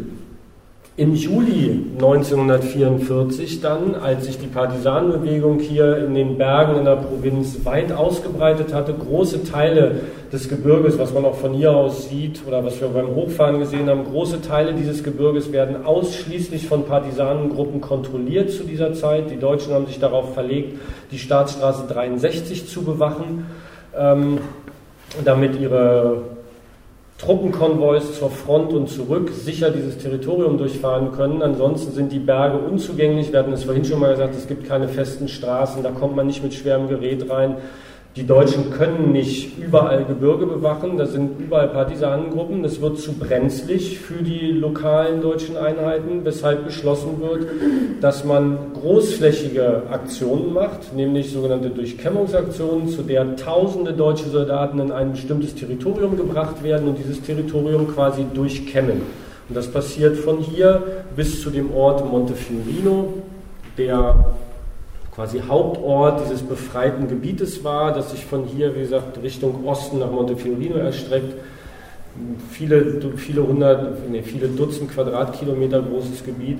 Das wird von drei Seiten von deutschen Truppen angegriffen und die dann mit ihren Einheiten das gesamte Gebiet durchkämmen, alle hier operierenden Partisaneneinheiten aufreiben, zerstreuen große Teile der Ernte zerstören, große Teile von Scheunen zerstören, Infrastruktur zerstören, die eventuell für Widerstand notwendig sein kann, ähm, die das Vieh rauben, die Häuser plündern. Das Ganze dauert etwa zwei Wochen, diese Aktion, wiederholt sich dann nochmal, sind die Aktionen Wallenstein 1 und Wallenstein 2 werden die genannt. Im Zuge dessen werden außerdem etwa 1000 Zivilistinnen und Zivilisten im Rahmen von richtigen Menschenjagden hier im Gebirge gefangen genommen und zur Zwangsarbeit nach Deutschland deportiert. Die sind dann einfach in die Dörfer gegangen, haben sich die Leute rausgesucht, die noch arbeiten konnten, haben die weggefahren, nach Deutschland gebracht und wie gesagt, Infrastruktur zerstört, die Ernte geklaut, Häuser abgebrannt, teilweise ganze Dörfer zerstört, um eben zu verhindern, dass sich der Widerstand hier weiter ausbreiten kann. Ecco, ovviamente, ma con azioni di questo tipo, cioè di grande ampiezza, eh, le, le, formazioni partigiane non hanno nessuna possibilità cioè, di resistere. Cioè, strate- l'unica strategia dei partigiani è mordi e fuggi, ma colpisci e, e, eh, e via. Eh, in seguito a questa azione, ad esempio su larga scala, per circa un mese, il mese di agosto del 1944, la resistenza in pratica non esiste più perché i partigiani sono eh, dire, eh, eh, usciti dalla zona, si sono nascosti e attendono che i tedeschi si ritirino no, per riprendere il territorio. Und angesichts solcher großen Angriffe wie diese Operation Wallenstein 1 und 2, die mit mehreren tausend deutschen Soldaten, mit italienischen Milizen und so weiter ähm, von den ja, durchgesetzt wurden, war es den Resistenzergruppen unmöglich, dagegen Widerstand zu leisten. Die Resistenzer war eine Guerilla-Armee. Guerilla verfolgt eine bestimmte Taktik des Verstecktseins des aus dem Versteck Angreifens und sich sofort zurückziehens. Eine Guerilla-Armee setzt sich nicht irgendwelchen Feldschlachten aus. Es war nicht möglich, solchen Angriff standzuhalten, was eben dazu führte, dass sich die Partisanengruppen selbst auflösten, das eingeschlossene Gebiet über Wege und Täler und Berge verließen. Ähm, und darauf warteten an sicheren Orten, dass die Deutschen wieder abzogen. Was sie dann nach zwei, drei Wochen taten. In den Wochen danach hat sich die Resistenza hier in den Bergen neu konstituiert und neu aufgebaut. Den gesamten August 1944 über war die Resistenza in den Bergen der Provinz Reggio Emilia quasi nicht existent, weil sie sich aufgelöst hatte und weiß nicht, ein paar Kilometer weiter über die Hänge in die Toskana nach Ligurien abgeflossen war und dort wartete, dass sich hier die Gefahr legte.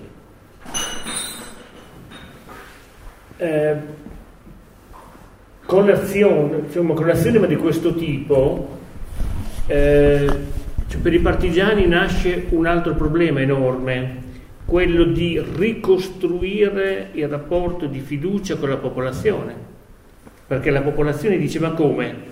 Noi vi abbiamo aiutati e questo è quello che è successo, no? paesi da distrutti, bruciati, cioè le persone catturate, deportate. Eh, Ecco, allora eh, dal, dall'autunno in poi è tutto un lavoro di aiuto e di assistenza, che cioè è eh, un rapporto invertito, cioè fino a quel punto la montagna ha aiutato i, i, partigiani, dall'autunno fino alla fine, dalla pianura i partigiani portano su eh, materiale, cibo, roba per aiutare le popolazioni della montagna. Diese Durchkämmungsaktionen der deutschen und der italienischen Faschisten hier in den Bergen führen dazu, dass das Verhältnis der Zivilbevölkerung zu den Partisaneneinheiten leidet. Weil die Zerstörung der Dörfer, nachdem halt die Partisanengruppen zurückgekommen sind, hat die Zerstörung der Dörfer zu katastrophalen Lebensbedingungen in vielen Gebieten geführt. Und die Bevölkerung hat gesagt, wie jetzt, wir haben euch hier ein halbes Jahr lang beherbergt, wir haben euch unterstützt, wir haben euch Hilfe angeboten. Das ist das Resultat. Weshalb dazu übergegangen war, das war eine der politischen Direktiven, den ganzen Herbst und Winter 1944, 45 über das Gebirge zu unterstützen. Quasi etwas Massimo sagt, eine, eine, eine, umgekehrte Hilfeleistung, während es vorher monatelang das Gebirge war, das die Po-Ebene unterstützt hat, weil nämlich die jungen Männer, die in den Bergen gekämpft haben, zu großen Teilen aus der Po-Ebene kamen, ist in der Po-Ebene ein riesiges Netzwerk hauptsächlich von Frauen aktiviert worden, was in der Po-Ebene Nahrungsmittel, Kleidung, Baumaterialien, alles Mögliche sammelte und clandestin in kleinen Mengen in die Berge brachte, um hier A, die Versorgung der Bevölkerung und der Partisanengruppen und einen teilweisen Wiederaufbau, einen sehr rudimentären Wiederaufbau von zerstörter Infrastruktur äh, zu organisieren. Eh, non ne possiamo parlare perché il tempo non c'è, ma eh, la resistenza in questa provincia, come in tutta la nostra regione, incredibilmente si, eh, cioè si sviluppa anche in pianura. Cioè, in, in teoria la pianura è eh, una zona impossibile per una lotta no, di guerriglia, invece proprio per questo rapporto con la popolazione, anche in pianura si diffonde la resistenza con una diversa cioè, modalità ovviamente, cioè la resistenza è la padrona del territorio di notte, mentre cioè, di giorno il territorio viene controllato dai fascisti e dai tedeschi. In der Provinz, Massimo sagt, da können wir jetzt nicht länger drüber reden, aber nur um das äh, mal gesagt zu haben, in der Provinz Reggio Emilia, wie in vielen anderen Provinzen in der Po-Ebene, entwickelt sich der Widerstand auch in der Po-Ebene. Wir sind ja heute in Reggio Emilia losgefahren. Reggio Emilia liegt so quasi in der Mitte der Provinz Reggio Emilia. Der nördliche Teil ist Po-Ebene, flaches Land, wo man kilometerweit geradeaus gucken kann. Die andere Hälfte ist hügelig und bergig, wie wir, wo wir hier sind, bis auf 2100 Meter hoch. Die Po-Ebene eignet sich überhaupt nicht dafür, eine Guerilla-Armee zu beherbergen und dort einen Guerillakrieg zu machen. Das Gebirge hier schon, die Po-Ebene nicht, aber aufgrund des, des wirklich enormen, aufgrund der enormen Unterstützung der Zivilbevölkerung war es in der Provinz Reggio Emilia möglich, Resistenza, bewaffnete Resistenza auch in der Po-Ebene zu organisieren, mit der Besonderheit, dass die Resistenza Herrscherin über das Territorium nachts war, während es tagsüber die deutschen und die italienischen Faschisten waren. Das heißt, die Leute, die in der Resistenza waren, zeigten sich tagsüber nicht, wurden versteckt. Es gab sichere Häuser von Bauernfamilien. Die Giacomina wird am Sonntag darüber sprechen. Wir hoffen, zu, ihrer, zu dem Haus der Familie zu kommen, wo sie Partisanin war, wo Partisanen versteckt wurden, Verletzte versteckt wurden. Davon gab es Dutzende. Und das waren die Bezugspunkte der Widerstandsbewegung in der Po-Ebene. Und nachts gingen die dann raus und machten da ihre Aktion. E, Cioè per farne capire quanto è stata importante la resistenza, anzi proprio è, è, l'esempio della pianura ma che ce lo fa capire. Allora, eh, la pianura era importante per le strade, per le comunicazioni, perché dal, dal fronte, no, sugli Appennini verso il Po, cioè verso la Germania. Bene, alla notte non si poteva transitare sulle strade perché i partigiani erano padroni delle strade. Di giorno non si poteva transitare sulle strade perché gli alleati con l'aviazione controllavano completamente. Ecco cioè, come viene messo in crisi tutto il sistema militare tedesco da questa unione giorno-notte alleati partigiani. Der Fakt, dass es in der Po-Ebene Partisanengruppen gab, sagt Massimo, würde ich gerne noch mal ein bisschen erklären, warum das so wichtig war. Das ist einerseits schön, dass man sagen kann, bei uns in der Provinz gab es auch in der Po-Ebene Partisanen, aber das, darum ging es nicht, sondern die hatten eine ganz wichtige Funktion. weil es, es, war nachts für die deutschen und die italienischen Faschisten nicht sicher, auf den Kommunikationswegen in der Po-Ebene zu verkehren, weil dort nachts Partisanengruppen unterwegs waren. Die Po-Ebene war aber ein ganz wichtiges Durchfahrtsgebiet für die Deutschen, die ihre Truppen an der Front versorgen mussten. Also wenn ihr euch die Karte anguckt, ne, die, die Front lag südlich des Apennin, nördlich von Florenz. Dazwischen liegt das Apenningebirge und davor liegt die Po-Ebene. Und durch die Po-Ebene aus Mailand über die Alpen haben die Deutschen ihre Truppen versorgt. Und wenn die aber in der Po-Ebene nachts nicht fahren konnten, war das ein Problem. Tagsüber konnten sie auch nicht richtig fahren, weil die Alliierten permanent mit Jagdbombern über die Po-Ebene flogen und dort auf der Via Emilia und auf anderen Straßen Konvois angriffen. Das ist einer der Beiträge, die die Resistenzer für die Alliierten leisten sollten. Einfach Hindernisse für die Deutschen aufbauen, damit die ihre Truppen nicht versorgen können, damit die sich nicht ausruhen können. Und es war ganz klar, dass die Resistenzer alleine natürlich nicht in der Provinz Reggio Emilia die Deutschen besiegt hätten, aber man konnte eben einen Beitrag dazu leisten, dass die Deutschen immer in Gefahr waren und nie so agieren konnten, wie sie es hätten wollen. Vediamo un po' come... Che ha finito. Ah no, un po' del, anche per i partigiani bisogna dire qualcosa, cosa facevano, come si organizzavano. Ehm, beh, allora, questo non ce l'abbiamo detto, allora possiamo far vedere questo. Sì, e di qualcosa sul, sul modo di organizzarsi. Eh, ecco, allora questo è la fotografia della- degli ultimi giorni. no? Cioè, abbiamo visto in quel grafico all'inizio i partigiani erano pochi, pochissimi, poi no, questa crescita porta a controllare il territorio. Allora, noi siamo qui esattamente, nel comando di Busana. Diese, diese Karte ist so ein bisschen ein, Abbild dessen, wie sich die Resistenzer in den letzten Monaten des Krieges über die Provinz verteilt. Da, wo der Pfeil hinzeigt, sind wir, das ist Busana, das ist das höhere Gebirge. Die am dunkelsten schraffierten Stellen sind die Gebiete, die ausschließlich von Partisanengruppen kontrolliert werden, außer in den Momenten, wo größere deutsche Verbände diese da durchkämmen. Aber normalerweise gehen da die Deutschen und die Faschisten nicht rein. Die etwas schwacher schraffierten Stellen sind die Gebiete, in denen Partisanengruppen präsent sind, aber nur zu bestimmten Zeiten des Tages aktiv sind, weil sich dort eben viele deutsche Einheiten oder italienische Faschisten aufhalten, die das Territorium besetzen können. Ecco, allora gli obiettivi da difendere per, cioè per i tedeschi erano le strade, cioè la statale no, 63, questa, la via Emilia, questa.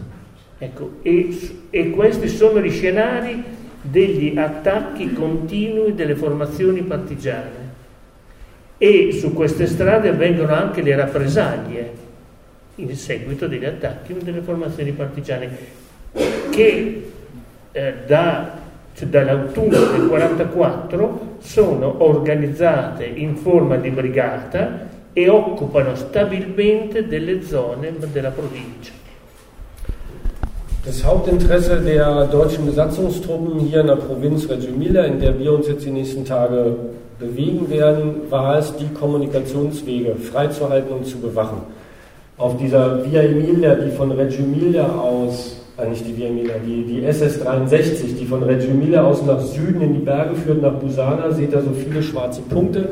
Das waren alles Stützpunkte, ähnlich wie diesem hier, wo deutsche Einheiten stationiert waren, die die Aufgabe hatten, zwei, drei, vier, fünf Kilometer dieser Staatsstraße 63 zu bewachen und sicherzustellen, dass da keine Angriffe von Partisanengruppen passieren. Ähm, außerdem bewachte man die Via Emilia, die einmal durch die Po-Ebene läuft, auch durch die Stadt Reggio Emilia, um dort mit den Truppen unterwegs sein zu können. Muss vielleicht nochmal dazu sagen, dass es damals wesentlich weniger befestigte Straßen gab als heute. Das, die Hauptstraßen, die man benutzen konnte, waren diese SS 63 und die Via Emilia und dann gab es einige wenige Nebenstraßen, die zu benutzen waren. Ansonsten ähm, gab es keine befestigten Straßen. Die Partisaneneinheiten hatten sich ab Herbst 1944, nachdem sie sich nach den großen Durchkämmungsaktionen neu konstituiert haben, das Gebiet aufgeteilt. Man sieht da in den Schraffuren immer so kleine helle Kästchen, kann man jetzt nicht lesen. Da stehen die Namen der Brigaden drin. Es gibt immer Brigaden, die ein bestimmtes Territorium permanent äh, unter Kontrolle hält und die einzelnen Unterabteilungen der Brigaden, es gab so der Brigade waren immer so 300 bis 500 Personen, die waren eingeteilt in drei, vier Distacamenti, die immer so um die 100, nee, Quatsch, nicht Distacamenti, sorry, drei bis vier Bataillone. Jedes Bataillon hatte etwa 100 Personen da drin. Jedes Bataillon war unterteilt in drei Distacamenti oder vier mit jeweils 30, 40 Leuten und die wiederum waren in zwei, drei Gruppen geteilt. Und diese ganzen einzelnen Ausformungen einer Brigade äh, kontrollierten eben ein so ein großes Territorium. Und weil wir da vorhin schon mal dabei waren, die Rolle der Staffetten. Ne? Wenn ihr euch vorstellt, dass ihr, wir werden das in den nächsten Tagen von höheren Punkten hoffentlich mal sehen, wie groß so ein Territorium war, was eine Brigade kontrollierte. Und dann waren da da 30 und da 30 und da 50 und da 20. Die mussten alle miteinander in Verbindung gehalten werden. Ohne Telefon, ohne Radio, ohne alles. Was die Personen, die das machten, waren Staffetten. In jeder Partisanenbrigade gab es 10, 15 Staffetten, deren Aufgabe es war, vom Brigadekommando mit den ganzen Unterorganisationen permanent in Kontakt zu bleiben, durchs Gebirge zu laufen, bei Tag, bei Nacht und die Informationsstrukturen aufrechtzuerhalten. Eh, questo è importante. Eh, Allora, abbiamo detto che la resistenza la possiamo definire come contributo dato dagli italiani alla, cioè alla vittoria degli alleati. Ecco, eh, questo conferma anche un rapporto molto stretto, cioè i partigiani combatterono in stretto contatto con, con gli alleati che in pratica già dalla primavera del 44 inviarono loro ufficiali di collegamento con le formazioni partigiane sul nostro Appennino e dal maggio del 44 iniziarono a rifornire sistematicamente di armi, di munizioni, di equipaggiamento le formazioni partigiane. È quello un momento molto importante perché è il momento del riconoscimento cioè del fatto ma che non si era più una banda di, di fuggitivi, ma si era una formazione che combatteva insieme agli alleati. La didascalia c'è un Carlo c'è scritto alla fine non Google. Eh, sì, è vero. Ferrimond scambiato con Ferrimond. Hier noch mal ein bisschen was zum Verhältnis zu den Alliierten. Der Mann auf dem Pferd auf dem linken Bild ist Don Domenico Orlandini, dessen Kampfname Carlo in Anführungsstrichen ist irgendwie verrutscht, müsste eigentlich hinter Don Domenico Orlandini stehen. Der ist dort zusammen mit drei britischen Verbindungsoffizieren.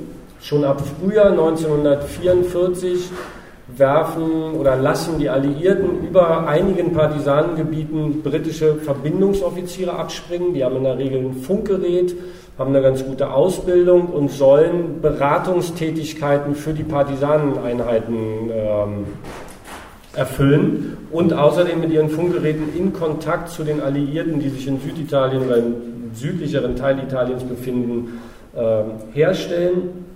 Diese sogenannten Missionen, alliierte Missionen werden die genannt, bestehen in der Regel so ein, zwei Monate. Dann werden diese Offiziere von den Einheiten über die Frontlinie nach Süden gebracht und es springen neue Offiziere ab.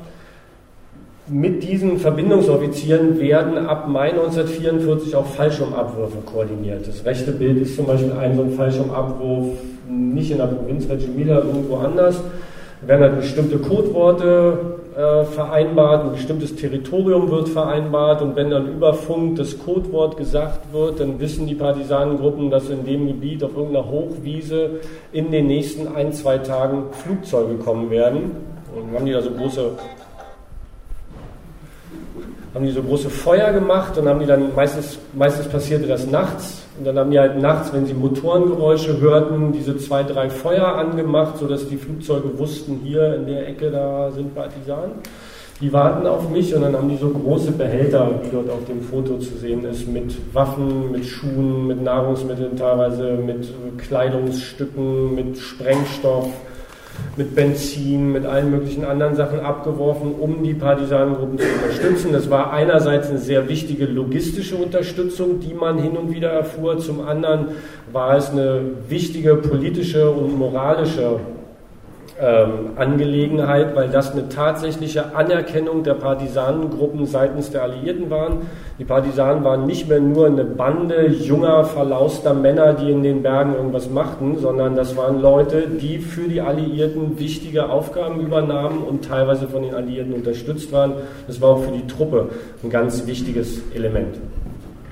Volevo farvi vedere, no, niente, se non c'è Villarossi comunque.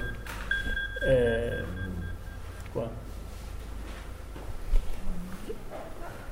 Allora, ah, allora l'inverno del 44-45, l'ultimo inverno di guerra è, è, è il momento più sanguinoso, più difficile, cioè perché ormai le formazioni partigiane sono molto numerose, molto forti, ma anche la repressione è molto forte perché eh, perché è andata avanti soprattutto un'operazione di intelligence, cioè di infiltrazione di spie, di assunzione di informazioni e quindi eh, anche i nostri comandi sono colpiti dai, dai tedeschi e dai fascisti. E poi si sa che l'ultimo inverno è, cioè siamo allo scontro finale, quindi si moltiplicano le stragi sul territorio anche. Kurz noch was zum letzten Winter. Das ist der Winter, in dem es die größten Verluste zu beklagen gibt. Es ist ein sehr harter Winter. Es ist der mittlerweile fünfte Kriegswinter, mit dem der Winter, wo es am kältesten war, es am meisten Schnee gab. Die Partisanengruppen hier in der Provinz Reggio waren sehr stark geworden, hatten Kontrolle über große Teile der Provinz. Die Repression seitens der deutschen und italienischen Faschisten ist immer grausamer geworden. Ähm, ja, und es kündigte, ist immer grausamer geworden. Und das, was Massimo sagte, diese, die, diese Zeit, die, die Endphase des Zweiten Weltkrieges hier in der Provinz war gekennzeichnet hauptsächlich von Geheimdiensttätigkeiten. Es gab zwei verschiedene Geheimdienstnetzwerke. Das eine war das der deutschen und der italienischen Faschisten, die versuchten in den Dörfern äh, Leute zu bezahlen für Informationen, sich ihre eigenen Informationsnetzwerke aufzubauen. Und auf der anderen Seite gab es ein sehr gut ausdifferenziertes äh, Informationsnetzwerk der Partisanenbewegung und man versuchte sich über diese Netzwerke beizukommen, indem man zum Beispiel die Faschisten eben über lokale Informations Leute, Spione in den Dörfern herausbekamen, wo Partisanengruppen wann waren, die angreifen konnten und die dann vernichten konnten. Ähnlich agierten die Partisanengruppen. E in quest'ultima fase cambia ancora la strategia di repressione. Cioè, ad esempio, noi guardiamo il caso della strage di, di Vercallo, e la strage è fatta dove viene attaccato il comandante del, eh, di una unità specializzata in antiguerriglia, viene attaccato il comandante, il comandante è ferito e sono fucilate cinque persone per rappresaglia. Due giorni dopo il comandante muore, altre cinque persone sono fucilate insieme alle altre, con l'obbligo di di non toccare i corpi per giorni, cioè che restano sulla strada cioè come monito eh, per, per l'azione compiuta. Sì. Noch was zur sich ändernden Strategie in der Repression seitens der Deutschen. Ein Beispiel dafür ist das Massaker in Vercallo. In Vercallo wird am 21. Dezember der Major Seifert von einer Partisanengruppe angegriffen. Seifert war Kommandeur eines Anti-Guerilla-Zentrums, ähm, war ein bekannter Folterer etc. Der wird, der, auf den wird gelauert, dessen Auto wird angegriffen, er wird verletzt. Am selben Tag werden an den Ort des Attentats aus diesem Anti-Guerilla-Zentrum fünf gefangene Partisanen hingebracht, werden dort erschossen. Zwei Tage später stirbt der Seifert an, seiner, äh, an seinen Verletzungen. Und es werden nochmal sieben Leute aus diesem Gefängnis, in dem sie vorher gefoltert wurden, an diesen Ort gebracht werden, dort erschossen. Die Leichen müssen mehrere Tage dort im Schnee liegen bleiben als Warnung an die Bevölkerung. Das heißt, die Strategie der Deutschen hat sich nochmal geändert. Am Anfang warnende Präventivmassaker quasi, salopp gesagt, männliche Zivilbevölkerung im Beginn der sich organisierenden Resistenzer. Als die Resistenzer stärker wird, tötet man einfach alle Zivilbevölkerung und in der Endphase, da es auch relativ viele Gefangene gibt, wird für, werden für alle möglichen Aktionen, die auf dem Territorium passieren, einfach gefangene Partisanen dahin gebracht und ermordet. Possiamo andare alla fine? Ok? Ecco allora, eh, cioè per chiudere questa, questa cavalcata no, velocissima, aprile del 45 il fronte italiano insomma, che era rimasto fermo sull'Appennino dall'autunno eh, si rimette in moto insieme all'ultimo attacco a nord, cioè su Berlino, e anche qui in Italia le formazioni partigiane appoggiano l'arrivo degli americani, cioè tutte le nostre città sono liberate prima, eccoli qua, dai partigiani e poi arriveranno gli alleati. Vai indietro. Mal kurz eine, eine, Übersicht, wie der letzte finale Angriff auf die deutschen Verteidigungslinien gelaufen ist. Den Begriff Gotenlinie haben manche vielleicht von euch schon gehört, werden wir in den nächsten Tagen öfter hören. Das war eine deutsche Verteidigungslinie südlich des Apennin und nördlich von Florenz, etwa 60, 70 Kilometer von hier entfernt, zog der sich einmal durch den italienischen Stiefel. Ähm, Pfeil ihre Linie Gothica. Da, wo der Pfeil lang führt, genau das war, ist die Gotenlinie. Die Provinz Reggio Emilia liegt quasi hinter der Gotenlinie. Und durch die Gotenlinie brechen die alliierten Truppen Anfang April 1945 durch und fließen innerhalb weniger Tage in die Po-Ebene. In der Regel ist es so, dass einige Stunden, manchmal auch einen Tag vor ihnen Partisanengruppen in die städtischen Zentren eindringen, die Städte befreien, während die alliierten Truppen das ländliche Gebiet befreien und die, und die deutschen, die flüchtenden deutschen Truppen vor sich hertreiben Richtung Norden. Auch die Stadt Reggio Emilia ist am 24. April 1945 befreit worden von italienischen Partisaninnen und Partisanen. Das ist das Bild, das sind die ersten Partisanen, die in die Stadt einlaufen. Dienstagnachmittag 16.50 Uhr, 24. April 1945.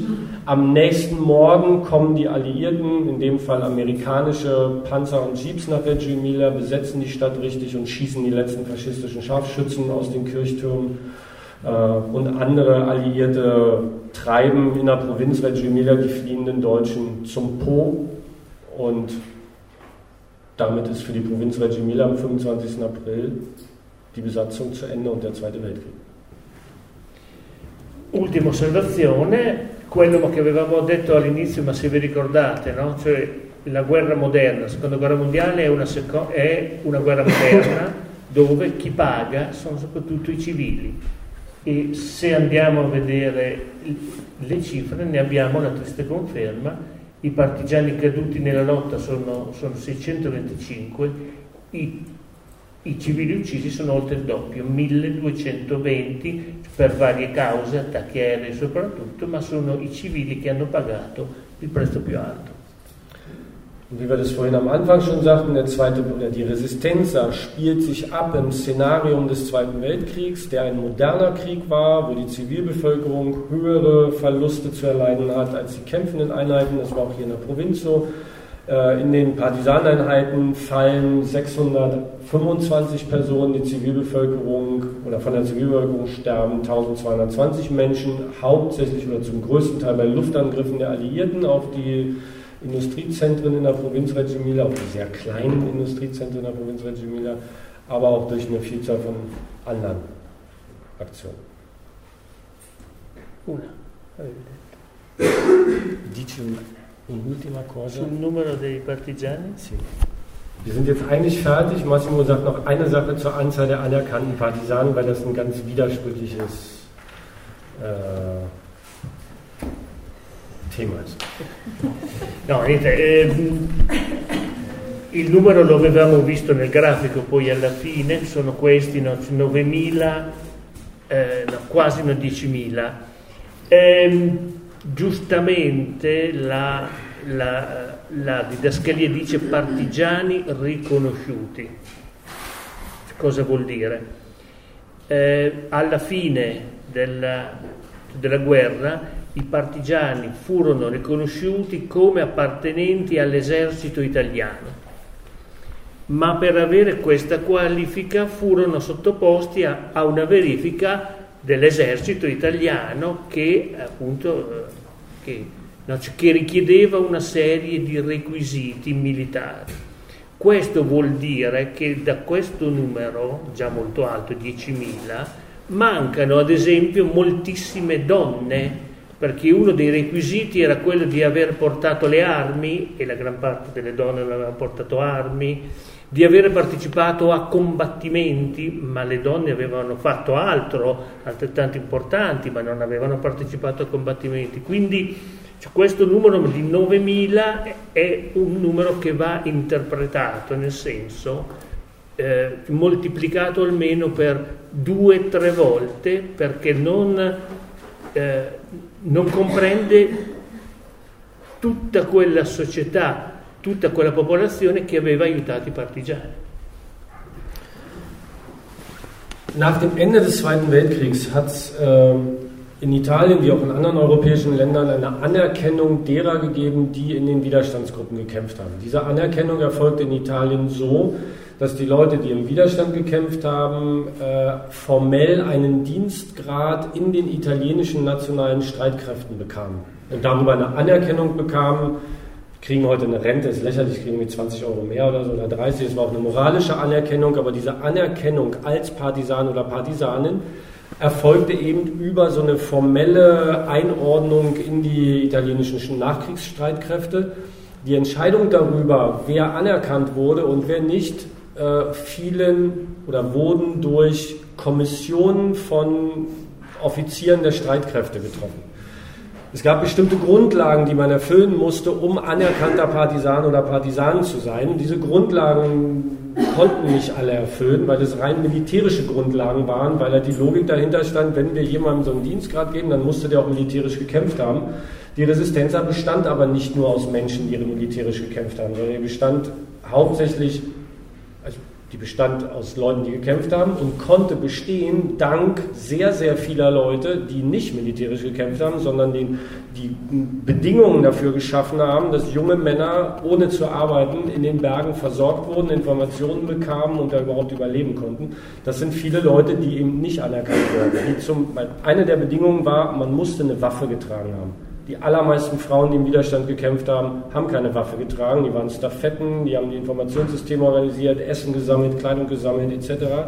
Man musste eine Weile oder man musste an mehreren bewaffneten Auseinandersetzungen teilgenommen haben, haben auch die meisten Frauen nicht. Von daher ist diese Anzahl von knapp 10.000 anerkannten Partisaninnen und Partisanen eine Zahl, die wir interpretieren müssen und die wir mit Vorsicht genießen müssen wir gehen davon aus, dass man diese Zahl mindestens mit drei multiplizieren muss, um in etwa zu wissen, wie viele Leute aus der Provinz Reggio Emilia mit der Resistenza zusammengearbeitet haben. Genau wissen tun wir es nicht. Die einzige feststehende Zahl, die wir haben, ist, dass nach dem Krieg knapp 10.000 Männer und Frauen aus der Provinz von diesen Militärkommissionen anerkannt worden sind. Wie viele Menschen wirklich in der Resistenza aktiv waren, können wir, wie gesagt, nicht schätzen.